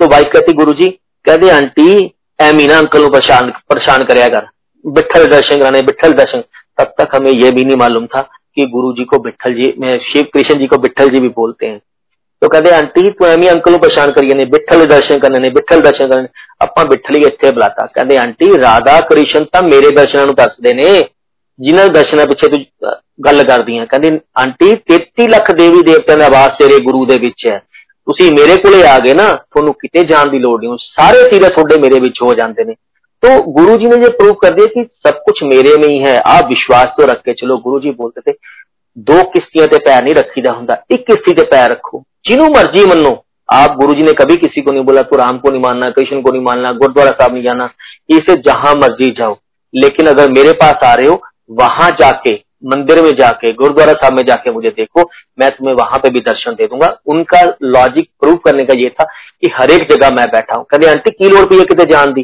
कितने जान दी? तेन लोड़ नहीं। तो ये गुरु जी ने हमें टाइम टू टाइम समझाया। तो ऐसे ही हम लोग बोलते हैं कई बार कि मैं लंगर बना के लेके जाऊँगा, मैं लंगर बना के लेके जाऊँगी, जहाँ पे मुझे सेवा मिल जाए। लेकिन गुरु जी भी आपका एग्ज़ाम लेने के लिए कहीं ना कहीं आपको टेस्ट करने के लिए आ जाते हैं कि तुम अपना दिखावा करने के लिए लंगर बनाते हो या मेरी सेवा के लंगर बनाते हो, या आप प्रसाद किस भाव से बना के लेके जाते ऐसे ही जब गुरु का चंडीगढ़ में लंगर बन के जाता था तो वीक में एक बार मक्की की रोटी और सरसों का साग धुगरी से और मलेकोटला से बन के जाता था। और सरसों का साग गाँव में बनता था और मक्की की रोटी तकरीबन तकरीबन चार पाँच फैमिलियाँ मिलके कुछ सौ सौ डेढ़ डेढ़ सौ चपाती बना के लेके जाते थे क्योंकि सात आठ सौ चपाती या हज़ार चपाती बन के जाती थी। तो मेरी मामी जी ने बोला, वो नाबा में रहते हैं कि अगली बार जब आप जाओगे तो प्लीज़ मेरी सेवा भी ले जाना, मैं भी डेढ़ सौ से दो सौ रोटियाँ मक्की की रोटी की बना दूँगी। हम लोग जा तो नहीं सकते, लेकिन वहाँ पे अगर मेरी ये सेवा ले जाओगे तो मेरे लिए बहुत होगा। तो उन्होंने बोला, ठीक है नेक्स्ट वीक जाएँगे तो आपके भी ले जाएँगे जहाँ से पकड़ के, लेकिन वहाँ पे आके पकड़ा के चले जाना उन्होंने बोला, ठीक है, कोई बात नहीं, हम लोग दे देंगे। तो एक दिन निकला, दो दिन निकले, जैसे ही सुबह एट थर्टी और नाइन ओ मेरे मामा जी जाने लगे शॉप पे तो मामी जी गेट लगाने लगे। अभी वो गए ही थे शॉप पे, बाद में किसी ने आकर नॉक किया। गेट तो मामी जी ने बोला पता नहीं कौन आ गया। तो जैसे देखा एक बैगर जिसकी लेग्स नहीं थी और एक लकड़ी का वो बैरिंग बना के छोटा सा पट्टा बना हुआ था उसके ऊपर बैठा था और उसने आके बोला उसने आके तो मेरी माम उसने बोला माता कुछ खाने को दे दे कुछ पीने को दे दे। तो आ, मेरे मामी जी ने बोला कि अभी तो मेरे हस्बैंड शॉप पे गए हैं। अभी तो हमारा काम काज भी हमने शुरू नहीं किया और तुम लोगों ने भीख मांगनी भी शुरू कर दी। बाबा चलो आप चलो। तो अब मेरे अभी कुछ नहीं है। तो जैसे वो गेट लगा के जाने लगे तो वो क्या बोलते हैं बैगर कल तो बोल रही थी, लंगर बना के खिलाऊँगी। और आज असी करे हैं या तो सानू चाह भी नहीं पूछती है सानू दुदकार के भेज रही है। तो मामी जी अंदर चले गए, उन्होंने कुछ नहीं किया। किचन में जाके उनके दिमाग में, गुरु जी ही समस्या हमारे दिमाग में डालते हैं कि किसको हमें पहचानना है, क्या खिलाना है, क्या नहीं। हम अपना दिमाग तो वहाँ चलाना ही नहीं है। तो जैसे गए, उन्होंने बोला कि सोच रहे हैं कि यार सुबह सुबह को घर पे आया, क्यों किसी को खाली हाथ वापस भेजना है? चलो एक काम करती हूँ, चाय बना के इनको देती हूँ। वो दूर से देख रहे हैं, उनके किचन से बाहर का गेट नज़र आता है। तो बाहर देख रहे हैं, वो बैठा है एज इट इज़ अभी भी गेट के पास। तो मामी जी ने चाय का कप बनाया और दो लड्डू पड़े थे, जो दो बिस्किट पड़े थे, वो कटोरी में डाले और बाहर ले, लेके उनके पास चले गए, उनको पकड़ाया। तो कहते, बाबा जी ये काम करना, चाय पी के और ये जो बिस्किट वगैरह खा के आप यहीं पे रख देना, दोबारा गेट ना खड़काना, मैं बाद में अपने आप उठा लू। तो उन्होंने बेला, बोला, बेटी, कुछ मांग ले, मैं बहुत खुश हूँ आज। तो मेरे मामी जी हैं, वो राधा स्वामी आनंदपुरियों को भी मानते हैं और गुरु जी को भी मानते थे, दोनों को मानते थे। तो उन्होंने बोला, बेटी, कुछ मांग ले। आज मैं बहुत खुश हूँ। कहते, बाबा जी, मुझे कुछ नहीं चाहिए। मेरे गुरुओं का दिया हुआ मेरे पास बहुत कुछ है। इसे नहीं, मैं बहुत खुश है, मंगला। तो उन्होंने बोला, नहीं, बाबा जी, मुझे कुछ नहीं चाहिए। गुरु जी भी आपको टाइम टू टाइम लालच देते हैं। ऐसा नहीं है कि लालच नहीं देते। गुरु जी भी आपको लालच देते हैं कि आप क्या मांगते हो, क्या नहीं मांगते हो। तो उन्होंने बोला, नहीं बाबा जी मुझे कुछ नहीं चाहिए। धनी से जा, ऐश कर, बेटी तेरा कल्याण किया ऐश कर, कल्याण करता तेरा। तब भी उनको समझ लगा कि क्या बोले, क्या नहीं बोले। जैसे वो किचन में गए, दोबारा काम करने लगे you like the first word कि कल तो लंगर बना के खिलाना था, और आज मैं, हम आया मैंने दुत्कार रही है। और जा, बेटी, ऐश कर, कल्याण करता तेरा। क्या कल्याण हो गया? तो ये वर्ड तो गुरु जी बोलते हैं, क्या कल्याण करता? तो जैसी बाहर आई तो वहाँ कुछ नहीं पड़ा था, खाली गिलास पड़ा था, और खाली कटोरी पड़ी थी। और वहाँ कोई भी नहीं था। तो उन्होंने भाग के जाके पड़ोस में देखा, उसके पास आगे नेक्स्ट गली पे जाके देखा, वहाँ कुछ भी नहीं था। वो तो गुरु जी आए थे उनको ब्लेस करने के लिए। सिर्फ़ ये चीज़ दिखाने के लिए कि ये ना सोचो कि हम सिर्फ़ लंगर कर रहे हैं, भगवान किसी भी रूप में आपका एग्ज़ाम लेने के लिए भी आपके पास आ जाता है। तो ये हमें दिमाग में रखना चाहिए कि गुरु जी टाइम टू टाइम किसी रूप में भी आ जाते हैं। किसी रूप, ऐसा नहीं है कि वो इसी रूप में आएँगे। गुरु जी कई बार आसन में बैठे होते थे, हँसते होते थे, कहते कमले ये तो मिट्टी का शरीर है। तुसी लोग एवं प्यार करते इसके आगे भी जाके देखो कि मैं क्या हूँ। मैं ओम हूँ, एक ओंकार हूँ। ना मैं तो एक लाइट हूँ, मेरी कोई फॉर्म नहीं है। तो आप वहाँ उस, उससे कनेक्शन जोड़ना सीखो। ही से तार से तार जोड़ोगे, तभी तो कनेक्शन आएगा। हम तार से तार जोड़ने की कोशिश नहीं करते, लेकिन मांगते सब कुछ है कि मुझे मिल सब कुछ है। तो जैसे हम लोग कहते हैं कि मैं मेरे से बड़ा सेवादार, मेरे से बड़ी सेवा करने वाला तो कोई हुआ ही नहीं। ये हम सब लोगों में गुरु जी ईगो लेके आते हैं। ऐसे ही हम लोग एम्पायर स्टेट में बैठे थे। मंडे का दिन है। वाइफ गुरु जी एम्पायर से सोफे के ऊपर लेटे हुए थे और वाइफ उनके पेट की मालिश कर रही है और मैं गुरु जी के पाँव प्रेस कर रहा हूँ। बहुत सारी बातें कर रहे हैं गुरु जी से। बातें करते करते मैंने गुरु जी को बोला गुरु जी मैं कितना लकी हूँ। मेरी इतनी अच्छी किस्मत नहीं थी कि आपके, आपने मुझे अपने लड़ लगा लिया। आपके चरणों में लगा लिया। गुरु जी मैं तो आपके चरणों की धूल भी नहीं हूँ। तो गुरु जी हसन कह रहे हैं, मेरे चरण भी बहुत दूर की गल है नरिंदर। मेरे चरणा का सोची में है तू, जो मेरी असली संगत है, पक्की संगत है, तू तो अभी उनके चरणों की धूल भी नहीं बना। मेरी तो बहुत दूर की बात है, ही से मैं संगत को सब कुछ देता हूँ। मेरी भी क्लासें चलती हैं यहाँ पे, कोई एल के जी में, कोई यू के जी में, कोई फ़र्स्ट में, कोई सेकंड में, कोई डबल एम ए में, कोई पीएचडी कर रहा है। यहाँ पे ये ना सोचना कि सब पका पकाया मिल जाता है, यहाँ तो मेहनत करनी पड़ती है। इसे मेरे आ, सब मेरे बच्चे हैं हर एक का मैं हर एक को सब कुछ देता हूँ। कहते कभी कभी टीचर का भी मन करता है कि मैंने इसको इतना कुछ दे दिया मैं अभी तो एग्ज़ाम लेके देखूँ ये मेरे लिए क्या कर सकता है? जब मैं उसका एग्ज़ाम लेता हूँ तो बड़े बड़े भाग जाते हैं। फिर बोलते हैं ऐसा गुरु नहीं हो सकता ये गुरु तो एग्ज़ाम लेते हैं। कहते अगर आपको नेक्स्ट क्लास में जाना है तो आपको एग्ज़ाम तो देना ही पड़ेगा। ही से जो असि एग्ज़ाम लेने हैं ना असि नींबू दिया फाला गुण छोड़ देने हैं। कहते एक एक लीफ में से लगाकर देखता हूँ, कोई ड्रॉप रह तो नहीं गया। गुरुआ के एग्ज़ाम इन्ने आसान नहीं होंगे ये नंगिया तलवार ने, जो भक्ति का रास्ता है, वो नंगी तलवारें हैं, कांटो बड़ा रास्ता है। इसमें करोड़ों में एक बंदा ही है, जो इस रास्ते को पार कर सकता है। और जिसको मैं पार करवाना चाहूँगा, पार वही होता है, दूसरा कोई पार भी नहीं हो सकता। तो ऐसे गुरु जी बोलते, तेन पता है, नरिंदर, नौ सीढ़ियाँ होंगे ने, रब तक पहुंचन दिया गुरु पूर्ण गुरु प्राप्त करन दिया। मैं अठ सीढ़ियां हर एक संगत ਨੂੰ ਚੜਾਣਾ ਡਜ਼ਨਟ ਮੈਟਰ ਨਵੀਂ ਸੰਗਤ ਹੈ ਪੁਰਾਣੀ ਸੰਗਤ ਹੈ ਉਹਦੇ ਨਾਲ ਕੋਈ ਲੈਣਾ ਤੇ ਨਹੀਂ ਲੇਕਿਨ ਅੱਠ ਸੀੜੀਆਂ ਮੈਂ ਹਰ ਇੱਕ ਨੂੰ ਚੜਾਣਾ ਜਦੋਂ ਮੈਂ ਕਹਿੰਦੇ ਅੱਠ ਸੀੜੀਆਂ ਚੜਾਣਾ ਮੈਂ ਇੰਨੀ ਉਹਨੂੰ ਬਲੇਸਿੰਗ ਦੇ ਦਿੰਨਾ ਉਹ ਸੰਗਤ ਕੀ ਕਹਿੰਦੀ ਹੈ ਮੈਂ ਹੀ ਗੁਰੂ ਆ ਮੈਂ ਗੁਰੂ ਗੁਰੂ ਮੈਂ ਮੈਂ ਹੀ ਗੁਰੂ ਨੂੰ ਪਾਇਆ ਹੈ ਹੋਰ ਤਾਂ ਕਿਸੇ ਨੇ ਗੁਰੂ ਨੂੰ ਪਾਇਆ ਹੀ ਨਹੀਂ ਹੈਗਾ ਕਹਿੰਦੇ ਗੁਰੂ ਕਿਹਦਾ ਹੈ ਗੁਰੂ ਸਭ ਦਾ ਹੈ ਨਾ ਗੁਰੂ ਦੇ ਨੇੜੇ ਹੈ ਕੋਈ ਨਾ ਗੁਰੂ ਤੋਂ ਦੂਰ ਹੈ ਨਾ ਗੁਰੂ ਕਿਸ ਦਿਨ ਦਿਲ 'ਚ ਬਸਦਾ ਨਾ ਗੁਰੂ ਦੇ ਦਿਲ 'ਚ ਕੋਈ ਬਸਦਾ ਗੁਰੂ ਜੀ ਨੂੰ ਬਸਾਣਾ ਚਾਹੂਗਾ ਉਹੀ ਉਹਦੇ ਦਿਲ 'ਚ ਬਸਦਾ ਹੈ ਤੋ ਕਹਿੰਦੇ ਫਿਰ ਮੈਂ ਅੱਠ ਜਦੋਂ ਅੱਠ ਕਹਿੰਦੇ ਮੈਂ ਇੰਨੀ ਉਹਦੀ ਜ਼ੁਬਾਨ ਦੇ ਵਿੱਚ ਸਮੱਤਿਆ ਪਾਣਾ ਜੋ ਬੋਲਦਾ ਸੰਗਤ ਨੂੰ ਜਾਂ ਕਿਸੇ ਨੂੰ ਵੀ ਉਹ ਸੱਚ ਹੋ ਜਾਂਦਾ ਉਹ ਸੱਚ ਕੌਣ ਕਰਦਾ ਉਹ ਮੈਂ ਸੱਚ ਕਰਦਾ ਲੇਕਿਨ ਉਹ ਕੀ ਕਹਿੰਦਾ ਮੈਂ ਬੋਲਦਾ ਮੈਂ ਗੁਰੂ ਜੀ ਦੀ ਭਗਤੀ ਕਰ ਲਈ ਮੈਂ ਹੀ ਗੁਰੂ ਜੀ ਦੇ ਨੇੜੇ ਆ ਗਿਆ ਜੋ ਮੈਂ ਬੋਲਦਾ ਸੱਚ ਹੋ ਰਿਹਾ ਕਹਿੰਦੇ ਫਿਰ ਮੈਂ ਨੌਵੀਂ ਸੀੜੀ ਚੜਾਉਣਾ ਉਹਨੂੰ ਕਹਿੰਦੇ ਜਦੋਂ ਮੈਂ ਨੌਵੀਂ ਸੀੜੀ ਚੜਾਉਣਾ ਮੈਂ ਅੱਠ ਦੇ ਅੱਠ ਫੋੜੇ ਤੋੜ ਦਿੰਨਾ ਕਹਿੰਦੇ ਨੀਚੇ ਵਾਲੇ ਕਹਿੰਦੇ ਫਿਰ ਉਹ ਹਵਾ ਦੇ ਵਿੱਚ ਝੂਲਦਾ ਵੈ ਕਹਿੰਦੇ ਮੈਂ ਲੈ ਪੁੱਤ ਹੁਣ ਤੂੰ ਨੌਵੀਂ ਸਿੜੀ ਕ੍ਰਾਸ ਕਰਕੇ ਦਿਖਾ ਕਹਿੰਦੇ ਨਰਿੰਦਰ ਨੌਵੀਂ ਸਿੜੀ ਪਤਾ ਕੀ ਹੁੰਦੀ ਹੈ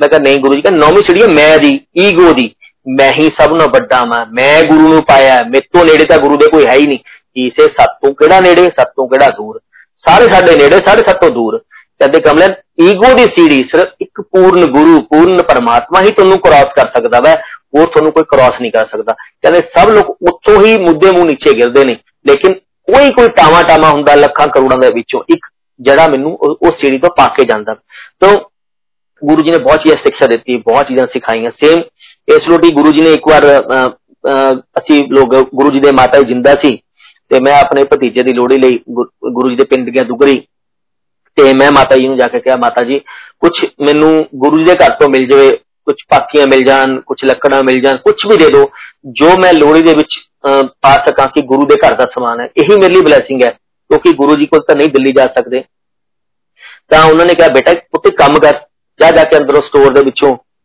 ਪਾਕੀਆਂ ਭਰ ਲਾ ਬੋਰੀ ਦੀਆਂ ਮੈਂ ਕਿਹਾ ਨਹੀਂ ਨਹੀਂ ਬੇਬੇ ਜੀ ਮੈਨੂੰ ਤਾਂ ਪੰਜ ਸੱਤ ਦੇ ਦਿਓ ਇਸ ਤੋਂ ਵੱਧ ਦੀ ਲੋੜ ਨਹੀਂ ਹੈਗੀ ਹੀ ਸੇ ਨਹੀਂ ਨਹੀਂ ਪੁੱਤ ਗੁਰੂ ਦੇ ਘਰ ਤੋਂ ਭੰਡਾਰ ਭਰ ਕੇ ਲੈ ਕੇ ਜਾਈਦੇ ਨੇ ਥੋੜੀ ਚੀਜ਼ ਨਹੀਂ ਮੰਗੀ ਦੀ ਹੁੰਦੀ ਗੁਰੂ ਤੋਂ ਵੱਧ ਤੋਂ ਵੱਧ ਚੀਜ਼ ਮੰਗੀ ਦੀ ਹੁੰਦੀ ਹੈ तो मैं कहा माता जी पंज नहीं दस दो तुम लेकिन मैं गड्डी च रखनी है मेरी गड्डी खराब हो जू मैं की करनी लेकिन चक्कर व्यू चलाने वाले गुरु जी ने और कोई नहीं है उन्होंने उही जानते हैं कि किमें ब्लैस करना चलते चलते मैं दस कपातियां दस उपले मैं लिफाफे पाए और अपनी गड्डी रख ले इन बिट मैं अपनी लोहड़ी वगैरह सैलीब्रेशन की तो थोड़े दिन ही गुरु जी ने माता जी ਨੂੰ ਦੁਗਰੀ ਤੋਂ ਦਿੱਲੀ ਬੁਲਾ ਲਿਆ ਆਪਣੇ ਕੋਲੇ ਤੇ ਅਸੀਂ ਲੋਕ ਚੱਲੇ ਤੇ ਇਨ ਬਿਟਵੀਨ ਵਾਈਫ ਨੇ ਕਨਸੀਵ ਕਰ ਲਿਆ ਲੋੜੀ ਤੋਂ ਬਾਅਦ। ਤੇ ਗੁਰੂ ਜੀ ਮੈਨੂੰ, ਬੇਬੇ, ਜਦੋਂ ਅਸੀਂ ਦਿੱਲੀ ਆਣਾ ਬੇਬੇ ਜੀ ਕੋ ਬੈਠਣਾ, ਤਾਂ ਬੇਬੇ ਜੀ ਕਹਿੰਦੇ, ਪਿਛਲੇ ਹਫ਼ਤੇ ਨਾ ਗੁਰੂ ਮੈਂ ਉੱਪਰ ਧੁੱਪੇ ਬੈਠੀ ਸੀ ਤੇ ਗੁਰੂ ਜੀ ਵੀ ਆਏ, ਗੁਰੂ ਜੀ ਕੁਰਤਾ ਪਾਇਆ ਸੀ। ਔਰ ਗੁਰੂ ਜੀ ਨੇ ਹੱਥ ਦੇ ਵਿੱਚ ਮੁੱਠੀ ਦੇ ਵਿੱਚ ਬਦਾਮ ਸੀ ਗੁਰੂ ਜੀ ਦੇ। ਤੇ ਗੁਰੂ ਜੀ ਨੇ ਮੈਨੂੰ ਮੁੱਠੀ ਦਾ ਪ੍ਰਸ਼ਾਦ ਦੇ ਕੇ ਕਹਿੰਦੇ, ਲੈ ਬੇਬੇ ਬੇਬੇ ਬਦਾਮ ਖਾ ਲਾ। ਕਹਿੰਦੇ ਜਦੋਂ ਮੈਨੂੰ ਬਦਾਮ ਦਿੱਤੇ, ਕਹਿੰਦੇ ਕੋਈ ਮਿਲਣ ਤਾਂ ਨਹੀਂ ਆਇਆ ਸੀ ਮੈਨੂੰ ਦੁਗਰੀ? ਕਹਿੰਦੇ ਆਇਆ ਹੋਣਾ ਕੋਈ। ਕਹਿੰਦੇ ਉਹਨਾਂ ਨੂੰ ਮੇਰਾ ਨਾਮ ਨਹੀਂ ਪਤਾ ਸੀ ਮਾਤਾ ਜੀ ਨੂੰ ਕਹਿੰਦੇ ਹਾਂਜੀ ਉਹ ਆਂਦੇ ਸੀ ਨਾ ਉਹ ਮੁੰਡਾ ਆਂਦਾ ਚਸ਼ਮੇ ਵਾਲਾ ਜਿਹਦੇ ਚਸ਼ਮਾ ਲੱਗਿਆ ਹੋਇਆ ਉਹ ਆਇਆ ਸੀ ਲੁਧਿਆਣੇ ਤੋਂ ਤਾਂ ਗੁਰੂ ਜੀ ਮੰਗਿਆ ਉਹਨਾਂ ਨੇ ਕੁਝ ਕਹਿੰਦੇ ਹਾਂਜੀ ਗੁਰੂ ਜੀ ਉਹਨੇ ਪਾਥੀਆਂ ਮੰਗੀਆਂ ਸੀ ਲੋਹੜੀ ਲਈ ਭਤੀਜੇ ਦੀ ਗੁਰੂ ਕਹਿੰਦੇ ਭੰਡਾਰ ਭਰ ਕੇ ਦੇਤੇ ਨਾ ਬੋਰੀ ਭਰ ਕੇ ਦੇਤੀ ਬੇਬੇ ਕਹਿੰਦੇ ਮੈਂ ਤਾਂ ਕਿਹਾ ਸੀ ਜੀ ਉਹ ਕਹਿੰਦਾ ਮੈਂ ਲੈ ਕੇ ਨਹੀਂ ਆਣੀ ਮੇਰੀ ਖਰਾਬ ਖਰਾਬ ਹੋ ਜੂਗੀ ਦੈਨ ਗੁਰੂ ਜੀ ਕਹਿੰਦੇ ਗੁਰੂ ਜੀ ਤਿੰਨ ਵਾਰ ਬੇਬੇ ਜੀ ਕਹਿੰਦੇ ਗੁਰੂ ਜੀ ਬੋਲੇ ਨੇ ਕੀ ਬੋਲੇ ਨੇ ਮੈਨੂੰ ਨਹੀਂ ਸਮਝ ਲੱਗਿਆ ਕਹਿੰਦੇ ਕਹਿੰਦੇ ਹੋਏਗਾ ਨਹੀਂ ਹੋਏਗਾ ਹੋਏਗਾ ਨਹੀਂ ਹੋਏਗਾ ਹੋਏਗਾ ਨਹੀਂ ਹੋਏਗਾ ਕਹਿੰਦੇ ਕੋਈ ਗੱਲ ਨਹੀਂ ਜਦੋਂ ਹੋਊਗਾ ਫਿਰ ਦੇਖਾਂਗੇ ਆਪਾਂ ਤੇ ਉਸ ਤੋਂ ਬਾਅਦ ਵਾਈਫ ਨੇ ਕਨਸੀਵ ਕਰ ਲਿਆ ਤੇ ਬੇਬੇ ਨੇ ਕਿਹਾ ਕਹਿੰਦੇ ਪੁੱਤੇ ਦਾ ਕੀ ਮਤਲਬ ਮੈਂ ਕਿਹਾ ਜੀ ਉਹਨਾਂ ਦੀਆਂ ਉਹੀ ਜਾਣਦੇ ਨੇ ਤੇ ਕਨਸੀਵ ਕਰਦੇ ਕਰਦੇ 5 ਮਹੀਨੇ 6 ਮਹੀਨੇ 7ਵੇਂ ਮਹੀਨੇ ਹਰ ਇੱਕ ਮਹੀਨੇ ਅਸੀਂ ਗੁਰੂ ਜੀ ਨੂੰ ਮੱਥਾ ਟੇਕਣ ਆਉਂਦੇ ਸੀ ਕਿ ਜੋ ਲੰਗਰ ਮਿਲ ਜਵੇ ਉਹਦੇ ਨਾਲ ਹੀ ਬੱਚੇ ਨੂੰ ਬਲੇਸਿੰਗਾਂ ਮਿਲਣੀਆਂ ਨੇ ਤੇ 7th ਮੰਥ ਜਦੋਂ ਆਏ ਜੋ ਮੇਰੇ ਨਾਲ ਆਏ ਸੀ ਮੈਂ ਉਹਨਾਂ ਨੂੰ ਰਿਕਵੈਸਟ ਕੀਤੀ ਕਿ ਗੁਰੂ ਜੀ ਤੋਂ ਕੁਝ ਵੀ ਪਲੀਜ਼ ਮੈਨੂੰ ਇੱਕ ਟਾਵਲ ਛੋਟਾ ਜਾਂ ਕੁਝ ਕੱਪੜਾ ਗੁਰੀਆ ਯੂਜ਼ ਕੀਤਾ ਤਾਂ ਕਿ ਮੈਂ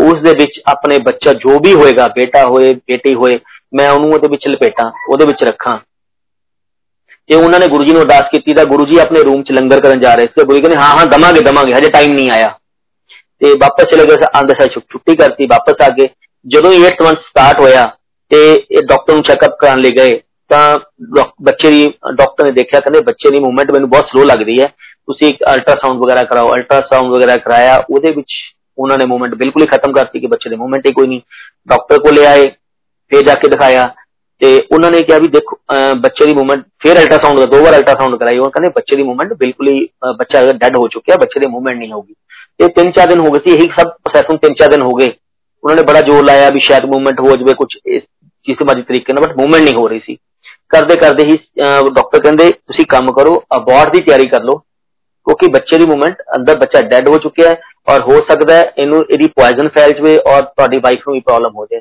ਡਿੰਪਲ ਵੀ ਪ੍ਰੋਬਲਮ ਨਾ ਹੋ ਜਾਏ ਤੇ ਅਸੀਂ ਕਿਹਾ ਠੀਕ ਹੈ ਤੁਹਾਨੂੰ ਥੋੜਾ ਟਾਈਮ ਦੇ ਦਿਓ ਜਿਵੇਂ ਘਰੇ ਡਿਸੀਜਨ ਲੈ ਲਈਏ ਫਿਰ ਉਸ ਤੋਂ ਬਾਅਦ ਦੇਖਦੇ ਹਾਂ ਗੁਰੂ ਜੀ ਕੋਲ ਤਾਂ ਫੋਨ ਨੰਬਰ ਸਾਡੇ ਕੋਲੇ ਹੁੰਦਾ ਨਹੀਂ ਸੀ ਕੋਈ ਉਸ ਟਾਈਮ ਮੋਬਾਈਲ ਵੀ ਬਹੁਤ ਘੱਟ ਹੁੰਦੇ ਸੀ ਮੈਂ ਦਿੱਲੀ ਕਿਸੇ ਅੰਕਲ ਨੂੰ ਫੋਨ ਕੀਤਾ ਮੈਂ ਕਿਹਾ ਅੰਕਲ ਇੱਕ ਛੋਟੀ ਜਿਹੀ ਅਰਦਾਸ ਹੈ ਜੇ ਤੁਸੀਂ ਗੁਰੂ ਜੀ ਕੋਲ ਜਾ ਕੇ ਡਾਕਟਰ ਨੇ ਇਹ ਚੀਜ਼ ਕਹੀ ਇੱਕ ਛੋਟੀ ਜਿਹੀ ਅਰਦਾਸ ਮੇਰੀ ਕਰ ਦਿਓ ਕਿਉਂਕਿ ਕੋਈ ਵੀ ਸੰਗਤ ਗੁਰੂ ਜੀ ਕੋਲੇ ਮੈਸੇਜ ਬਹੁਤ ਘੱਟ ਪਾਸ ਆਨ ਕਰਦੇ ਸੀ ਵੀ ਇੱਕ ਛੋਟੀ ਜਿਹੀ ਪ੍ਰੋਬਲਮ ਹੈ ਅਗਰ ਤੁਸੀਂ ਕਰ ਦੋ ਤਾਂ ਜਿਵੇਂ ਗੁਰੂ ਜੀ ਕਹਿਣਗੇ ਡਿਸੀਜਨ ਲੈਣਗੇ ਵੀ ਹਾਂ ਅਬੋਰਟ ਕਰਾਣਾ ਤਾਂ ਅਬੋਰਟ ਕਰਵਾ ਦੂੰਗਾ ਤਾਂ ਪਲੀਜ਼ ਇੱਕ ਪਤਾ ਕਰੋ ਕਹਿੰਦੇ ਅੰਕਲ ਜੇ ਮੈਂ ਸ਼ਾਮੀ ਗਿਆ ਤਾਂ ਮੈਂ ਗੁਰੂ ਜੀ ਨਾਲ ਗੱਲ ਕਰਕੇ ਤੁਹਾਨੂੰ ਦੱਸ ਦੂੰਗਾ ਗੁਰੂ ਜੀ ਕੋਲ ਕੋਈ ਵੀ ਚੀਜ਼ ਬਾਈ ਚਾਂਸ ਨਹੀਂ ਹੁੰਦੀ ਐਵਰੀਥਿੰਗ ਵਿਦ ਗੁਰੂ ਚੁਆਇਸ ਕਿਉਂ ਗੁਰੂ ਨੇ ਜੋ ਚੀਜ਼ ਕਰਨੀ ਹੈ ਉਹੀ ਚੀਜ਼ ਹੋਣੀ ਹੈ तो अंकल एक्चुअल में गुरु जी को खड़े सी उन्होंने कहा गुरु जी इस ਵੀ ਲੁਧਿਆਣੇ ਤੋਂ ਨਰਿੰਦਰ ਦਾ ਫੋਨ ਆਇਆ ਸੀ ਔਰ ਡਾਕਟਰ ਨੇ ਕਿਹਾ ਉਹਦੀ ਬੇਬੀ ਡੈਥ ਹੋ ਗਈ ਔਰ ਉਹਨਾਂ ਨੇ ਅਬੋਰਟ ਕਰਵਾਣਾ ਤਾਂ ਗੁਰੂ ਜੀ ਕਹਿੰਦੇ ਉਹਨੂੰ ਕਹੇ ਆਸੀ ਦਾਨ ਕਰ ਦੇ 5-7 ਮਿੰਟਾਂ ਬਾਅਦ ਅੰਕਲ ਦਾ ਫੋਨ ਆ ਗਿਆ ਕਹਿੰਦੇ ਅੰਕਲ ਮੇਰੀ by chance Guru ji the phone ਆਇਆ ਸੀ ਤੇ ਮੈਂ ਗੁਰੂ ਜੀ ਨਾਲ ਤੁਹਾਡੀ ਗੱਲ ਕੀਤੀ ਗੁਰੂ ਜੀ ਨੇ ਕਿਹਾ ਆਸੀ ਦਾਨ ਕਰ ਦੇ ਸਭ ਠੀਕ ਹੋ ਜਾਊਗਾ ਤੇ ਤੁਹਾਨੂੰ ਹੋਪ ਬਣ ਜਾਂਦੀ ਹੈ ਕਿਉਂ ਗੁਰੂ ਨੇ ਤੁਹਾਨੂੰ ਕਹਿਤਾ ਸੀ ਤੁਹਾਡਾ ਬਾਲ ਵੀ ਬਾਂਕਾ ਨਹੀਂ ਹੋ ਸਕਦਾ ਬੱਚੇ ਦਾ ਤੇ ਥੋੜਾ ਚੀਕ ਕਰਨ ਤੋਂ ਬਾਅਦ ਮੇਰੇ 2 ਦਿਨ ਨਿਕਲੇ 4 ਦਿਨ ਨਿਕਲੇ 5 ਦਿਨ ਨਿਕਲ ਗਏ ਤੇ ਇੱਕ ਅੱਜ 9 ਤੋਂ 8 ਤੋਂ 9 ਦਿਨ ਹੋ ਗਏ ਤੇ ਇੱਕ ਚੀਜ਼ ਹੋ ਗਈ ਵੀ ਡਾਕਟਰ ਕੋ ਜਾਈਏ ਉਹ ਕਹਿੰਦੇ ਤੁਸੀਂ ਜਲਦੀ ਕਰਾਓ ਕਿ ਇਹ ਨਾ ਹੋਵੇ ਤੁਹਾਡੀ ਵਾਈਫ ਨੂੰ ਵਾਈਫ ਨੂੰ ਵੀ ਲਾਈਫ ਨੂੰ ਵੀ ਖਤਰਾ ਹੋ ਜੇ ਵਾਈਫ ਦੀ ਲਾਈਫ ਨੂੰ ਵੀ ਤੇ ਤੁਸੀਂ ਦੇਖੋ ਜਲਦੀ ਦੀ ਆਪਣਾ ਡਿਸੀਜਨ ਲਓ ਤੇ ਖਤਮ ਕਰੋ ਤੇ 9 ਦਿਨ ਹੋ ਗਏ ਮੈਂ ਫੇਰ ਇੱਕ ਵਾਰ ਫੋਨ ਕੀਤਾ ਮੈਂ ਕਿਹਾ ਲਾਸਟ ਟਾਈਮ ਪੁੱਛ ਕੇ ਦੇਖ ਲਾਂ ਕਿਉਂਕਿ ਮੂਵਮੈਂਟ ਤਾਂ ਹੋਈ ਨਹੀਂ 8 9 ਦਿਨ ਹੋ ਗਏ 8 ਤੋਂ 9 ਦਿਨ ਕੋਈ ਮੂਵਮੈਂਟ ਨਹੀਂ ਹੈਗੀ ਮੈਂ ਇੱਕ ਵਾਰ ਦੁਬਾਰਾ ਟਰਾਈ ਕਰਦਾ ਮੈਂ ਮੈਂ ਉਹਨਾਂ ਅੰਕਲ ਨੂੰ ਦੁਬਾਰਾ ਫੋਨ ਕੀਤਾ ਫਿਰ ਕੋਈ ਚੀਜ਼ ਬਾਈ ਚਾਂਸ ਕੁਝ ਨਹੀਂ ਹੈਗੀ ਇੱਥੇ ਸਭ ਕੁਝ ਗੁਰੂ ਦੀ ਮਰਜ਼ੀ ਨਾਲ ਹੋਣਾ ਤੋਂ ਅੰਕਲ ਗੁਰੂ ਜੀ ਕੋਲ ਹੀ ਖੜੇ ਸੀ ਤੇ ਮੈਂ ਕਿਹਾ ਅੰਕਲ ਆਇਆ ਕਰਕੇ ਵੀ ਮੂਵਮੈਂਟ ਕੁਝ ਨਹੀਂ ਹੋ ਰਹੀ ਹੈਗੀ ਵੀ ਗੁਰੂ ਜੀ ਨੂੰ ਪਲੀਜ਼ ਪੁੱਛੋ ਅਬੋਰਟ ਕਰਵਾਉਣਾ ਪੈਣਾ ਬਲੇਸਿੰਗ ਦੇ ਦੇਣ ਤਾਂ ਕਿ ਬਾਈ ਠੀਕ ਰਵੇ ਉਹ ਅੰਕਲ ਗੁਰੂ ਕੋ ਕਹਿੰਦੇ ਸੰਡੇ ਦਾ ਦਿਨ ਸੀ ਮੈਨੂੰ ਹਜੇ ਵੀ ਯਾਦ ਹੈ ਗੁਰੂ ਜੀ ਕਹਿੰਦੇ ਪੁੱਛੋ ਨੂੰ ਨਰਿੰਦਰ ਨੂੰ ਪੁੱਛ ਕਿੱਥੇ ਹੈ ਘਰੇ ਹੈ ਤੇ ਆਫਿਸ 'ਚ ਹੈ ਤੇ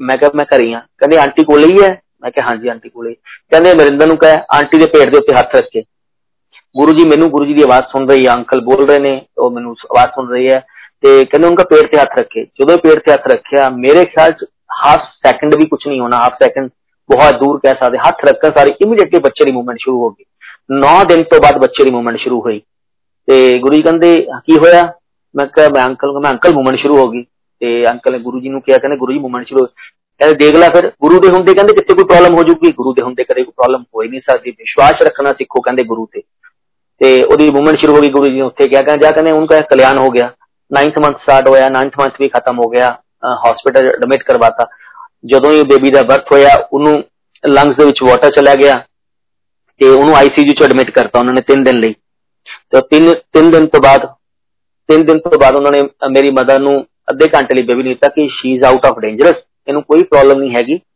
ਜਿੰਨਾ ਪੋਇਜ਼ਨ ਸੀ ਅਸੀਂ ਸਾਰਾ ਕੱਢਤਾ ਵਾਟਰ ਜਿਹੜਾ ਸੀ ਤੇ ਉਹਨਾਂ ਨੇ ਉਹਨੂੰ ਦਿੱਤਾ ਤੇ ਮੈਨੂੰ ਮੇਰੀ ਮਦਰ ਨੇ ਦਿੱਤਾ ਕਹਿੰਦੇ ਤੂੰ 5 ਮਿੰਟ ਫੜ ਲਾ ਮੈਂ 5 ਮਿੰਟ ਫੜ ਕੇ ਬੈਠਿਆ ਜਦੋਂ ਮੈਂ ਆਣ ਲੱਗਿਆ ਕਿਉਂਕਿ ਹਸਪੀਟਲ ਵਿੱਚ ਸੀ ਬੱਚਾ ਤੁਹਾਡਾ ਹਸਪੀਟਲ ਵਿੱਚ ਆਈਸੀਯੂ ਚ ਹੋਵੇ ਤੁਹਾਨੂੰ ਨੀਂਦ ਨਹੀਂ ਆਂਦੀ ਤੇ ਮੈਂ ਵੇਟ ਕਰਦਾ ਕਰਦਾ ਜਦੋਂ ਮੈਂ ਉਹ 5 ਮਿੰਟ ਫੜਿਆ ਮੈਂ ਵਾਪਸ ਆਣ ਲੱਗਿਆ ਮੈਂ ਉਹਦੇ ਕੰਨ ਚਿੱਕੂ ਚਿੱਟਿਆ ਕਿਹਾ ਸੀ ਓਮ ਨਮੋ ਸ਼ਿਵਾਏ ਸ਼ਿਵਜੀ ਸਹਾਇ ਓਮ ਨਮੋ ਸ਼ਿਵਾਏ ਸ਼ਿਵਜੀ ਸਹਾਇ ਪੰਜ ਵਾਰ ਮੰਤਰ ਜੋ ਗੁਰੂ ਜੀ ਨੇ ਕਿਹਾ ਹੋਇਆ ਮੰਤਰ ਜਪ ਮੈਂ ਕਹਿ ਕੇ ਉਹਨਾਂ ਦੇ ਕੰਨ ਕੰਨ ਚ ਬੋਲ ਕੇ ਮੈਂ ਘਰੇ ਆਇਆ ਹਜੇ ਮੈਂ ਘਰੇ ਪਹੁੰਚਿਆ ਵੀ ਨਹੀਂ ਹੈਗਾ ਤੇ ਇਮੀਡੀਏਟਲੀ ਪਿੱਛੋਂ ਲੈਂਡਲਾਈਨ ਤੇ ਫੋਨ ਆ ਗਿਆ ਕਿ ਬੇਟੀ ਐਕਸਪਾਇਰ ਹੋ ਗਈ ਔਰ ਤੁਸੀਂ ਜਲਦੀ ਹਸਪੀਟਲ ਆ ਜਾ। ਜਦੋਂ ਮੈਂ ਹਸਪੀਟਲ ਆਇਆ, ਮੈਂ ਕਿਹਾ ਤਾਂ ਬਿਲਕੁਲ ਠੀਕ ਸੀ, ਕਹਿੰਦੇ ਪਤਾ ਨਹੀਂ, ਇੱਕਦਮ ਤਾਂ ਡਾਕਟਰ ਡਾਕਟਰ ਨੇ ਤਾਂ ਆਪਣੇ ਕੰਮ ਕਰਨਾ ਡਾਕਟਰ ਨੇ ਕੁਝ ਨਹੀਂ ਹੋਇਆ ਜੀ, ਇਹਨਾਂ ਨੂੰ ਹਾਰਟ ਅਟੈਕ ਆ ਗਿਆ ਇੱਕਦਮ ਬੇਟੀ ਨੂੰ ਤੇ ਉਹਦੀ ਡੈਥ ਹੋ ਗਈ।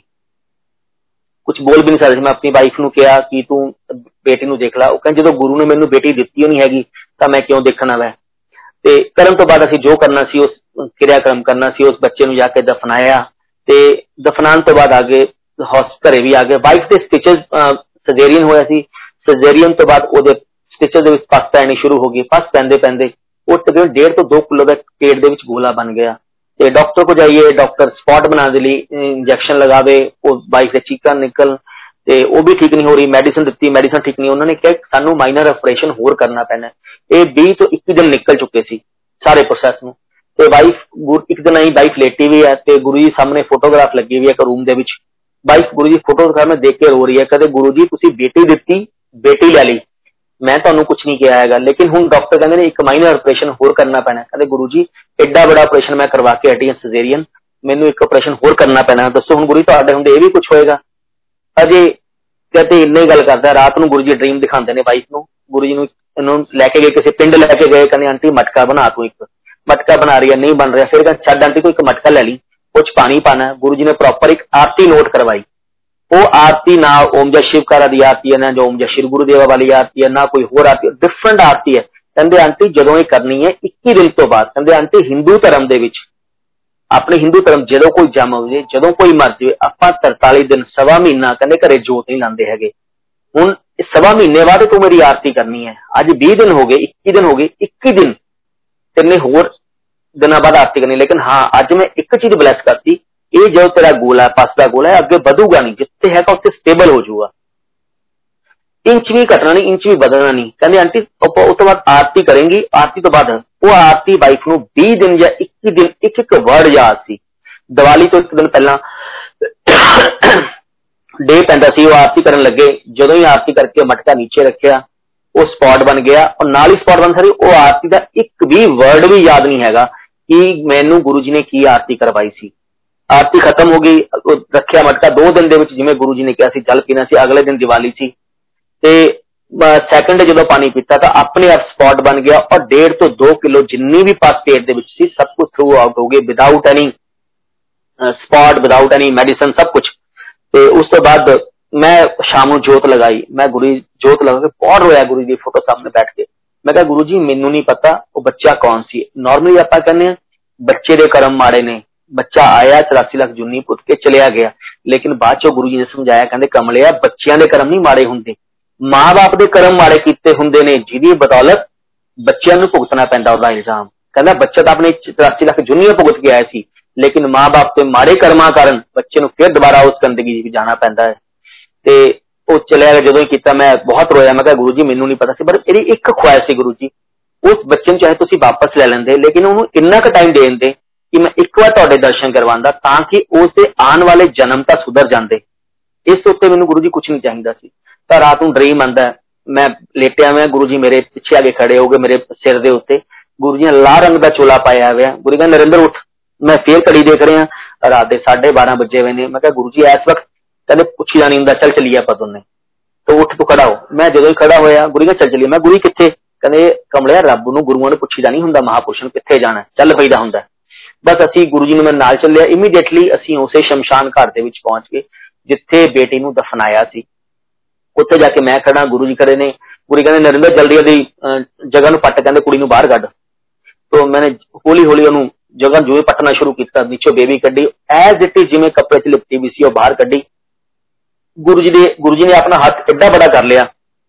ਐਜ਼ ਏ ਹਿਊਮਨ ਆਪਣੇ ਦੋ ਹੱਥ ਮਿਲਾ ਲਈਏ ਔਰ ਗੁਰੂ ਜੀ ਦਾ ਇੱਕ ਸਿੰਗਲ ਹੱਥ ਗੁਰੂ ਕਹਿੰਦਾ ਜਲਦੀ ਦੀ ਕੁੜੀ ਮੇਰੇ ਹੱਥ ਤੇ ਰੱਖ ਤੇ ਮੈਂ ਕੁੜੀ ਦੇ ਹੱਥ ਤੇ ਗੁਰੂ ਜੀ ਦੇ ਇੱਕ ਹੱਥ ਤੇ ਰੱਖੀ ਤੇ ਗੁਰੂ ਕਹਿੰਦਾ ਜਲਦੀ ਦੇ ਮੂੰਹ ਤੋਂ ਕੱਪੜਾ ਚੱਕ ਕਹਿੰਦੇ ਤੇ ਕੁੜੀ ਤੋਂ ਮੈਂ ਗੁਰੂ ਜੀ ਦੇ ਉਹਦੇ ਮੂੰਹ ਤੋਂ ਬੱਚੇ ਦੇ ਮੂੰਹ ਤੋਂ ਕੱਪੜਾ ਚੱਕਿਆ ਜਦੋਂ ਕੱਪੜਾ ਚੱਕਿਆ ਤੇ ਜਸਟ ਲਾਈਕ ਅ ਡਾਲ ਇਸ ਬੱਚਾ ਸੁੱਤਾ ਪਿਆ ਉਹਨੂੰ ਡੈਥ ਤਾਂ ਹੋਈ ਨਹੀਂ ਉਹਦੀ ਤਾਂ ਗੁਰੂ ਜੀ ਨੇ ਦੂਜਾ ਹੱਥ ਕੀਤਾ ਦੂਜੇ ਦੂਜੇ ਹੱਥ ਦੇ ਵਿੱਚ ਅੰਮ੍ਰਿਤ ਆ ਗਿਆ ਚੱਲ ਆ ਗਿਆ ਤੇ ਅੰਮ੍ਰਿਤ ਆਇਆ ਗੁਰੂ ਜੀ ਨੇ ਛਿੱਟੇ ਮਾਰਨੇ ਸ਼ੁਰੂ ਕੀਤੇ ਪਹਿਲੇ ਛਿੱਟੇ ਮਾਰੇ ਦੋ ਛਿੱਟੇ ਮਾਰੇ ਤਾਂ ਬੱਚੇ ਨੇ ਰੋਣਾ ਸ਼ੁਰੂ ਕਰ ਦਿੱਤਾ ਜੋ ਜੋ ਦਿਨ ਰੋਈ ਜਾ ਰਹੇ ਗੁਰੂ ਜੀ ਨੇ ਫੇਰ ਹੱਥ ਕੀਤਾ ਫੇਰ ਛਿੱਟੇ ਮਾਰੇ ਉਸ ਬੱਚੇ ਦੇ ਫਿਰ ਬੱਚੇ ਨੇ ਰੋਣਾ ਸ਼ੁਰੂ ਕਰਤਾ ਤੇ ਬਹੁਤ ਜ਼ੋਰ ਜ਼ੋਰ ਨਾਲ ਰੋ ਰਹੀ ਹੈ ਸ਼ਮਸ਼ਾਨ ਘਾਟ ਦੇ ਵਿੱਚ ਗੁਰੂ ਜੀ ਮੈਨੂੰ ਕਹਿੰਦੇ ਨਰਿੰਦਰ ਕੁੜੀ ਚਾਹੀਦੀ ਹੈ ਮੈਂ ਕਿਹਾ ਮੈਂ ਚੁੱਪ ਕੋਈ ਕਹਿੰਦਾ ਨਰਿੰਦਰ ਕੁੜੀ ਚਾਹੀਦੀ ਹੈ ਮੈਂ ਕਿਹਾ ਨਹੀਂ ਗੁਰੂ ਜੀ ਕਹਿੰਦੇ ਦੇਖ ਕਹਿੰਦੇ ਹਜ਼ਾਰਾਂ ਸਾਲ ਦੀ ਤਪੱਸਿਆ ਦੇ ਬਾਵਜੂਦ ਵੀ ਕਿਸੇ ਨੂੰ ਮੋਕਸ਼ ਨਹੀਂ ਮਿਲਦਾ ਕਹਿੰਦੇ ਕਮਲਿਆ ਤੇਰੀ ਕੁੜੀ 9 ਮਹੀਨੇ ਦੇ ਵਿੱਚੋਂ ਮੈਥੋਂ ਮੋਕਸ਼ ਲੈ ਗਈ ਲੰਗਰ ਜੋ ਆਪਾਂ ਕਰਦੇ ਆਂ ਇਹ ਚ ਕਿੰਨੀ ਪਾਵਰ ਹੈ, ਕਿੰਨਾ ਆਪਾਂ ਨੂੰ ਗੁਰੂ ਜੀ ਬਲੈਸ ਕਰਦੇ ਨੇ।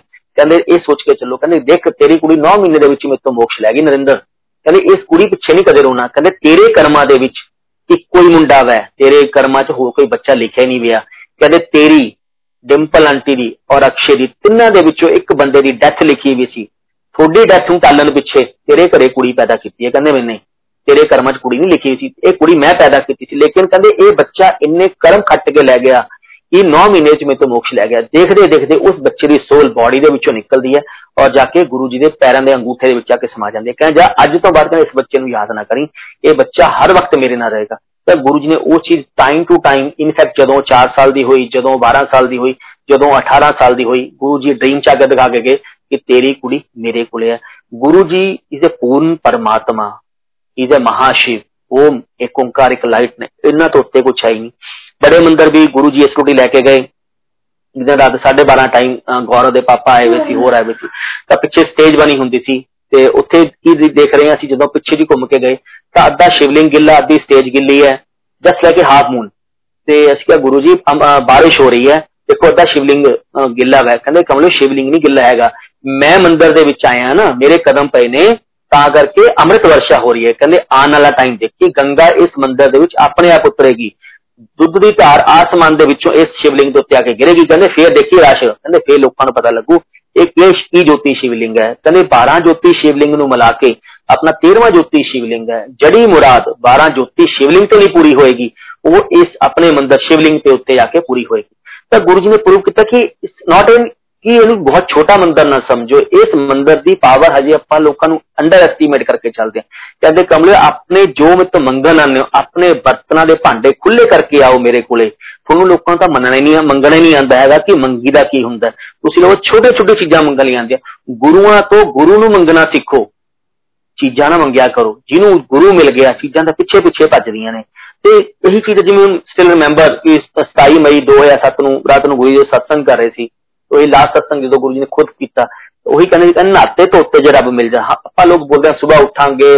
ਨਹਾਵਾਂਗੇ ਧੋਵਾਂਗੇ ਜੋਤ ਲਾਵਾਂਗੇ ਸ਼ਾਇਦ ਤਾਂ ਹੀ ਰੱਬ ਮਿਲਣਾ ਤਾਂ ਗੁਰੂ ਕਹਿੰਦੇ ਦੇਖ ਨਾਤੇ ਧੋਤੇ ਜੇ ਰੱਬ ਮਿਲਦਾ ਸਭ ਨਾਲੋਂ ਪਹਿਲਾਂ ਮਿਲਦਾ ਮਛਲੀਆਂ ਡੱਡੂਆਂ ਨੂੰ ਕਿਉਂ ਹਰ ਵਕਤ ਪਾਣੀ 'ਚ ਰਹਿੰਦੀਆਂ ਨੇ ਮੰਦਿਰ ਗੁਰਦੁਆਰੇ ਚਰਚਾਂ ਜਾ ਕੇ ਜੇ ਰੱਬ ਮਿਲ ਜਾਂਦਾ ਸਭ ਨਾਲੋਂ ਪਹਿਲਾਂ ਮਿਲਦਾ ਚਿੜੀਆਂ ਕਬੂਤਰਾਂ ਨੂੰ ਕਹਿੰਦੇ ਹਰ ਵਕਤ ਮੰਦਿਰ ਗੁਰਦੁਆਰੇ ਚਰਚਾਂ ਤੇ ਟਿੱਲੀਆਂ ਤੇ ਬੈਠੇ ਨੇ ਰੱਬ ਕਹਿੰਦੇ ਕਿਤੇ ਨਹੀਂ where is God God is there ਜਿਹਦਾ ਮਨ ਚੰਗਾ, ਉਹਦਾ ਨਲਕੇ ਦਾ ਪਾਣੀ ਵੀ ਗੰਗਾ ਕਹਿੰਦੇ, ਕਿਤੇ ਜਾਣ ਦੀ ਲੋੜ ਨਹੀਂ, ਆਪਣੇ ਮਨ ਨੂੰ ਸਾਫ਼ ਕਰੋ, ਆਪਣੇ ਕਰਮਾਂ ਨੂੰ ਸਾਫ਼ ਕਰਨ ਦੀ ਕੋਸ਼ਿਸ਼ ਕਰੋ।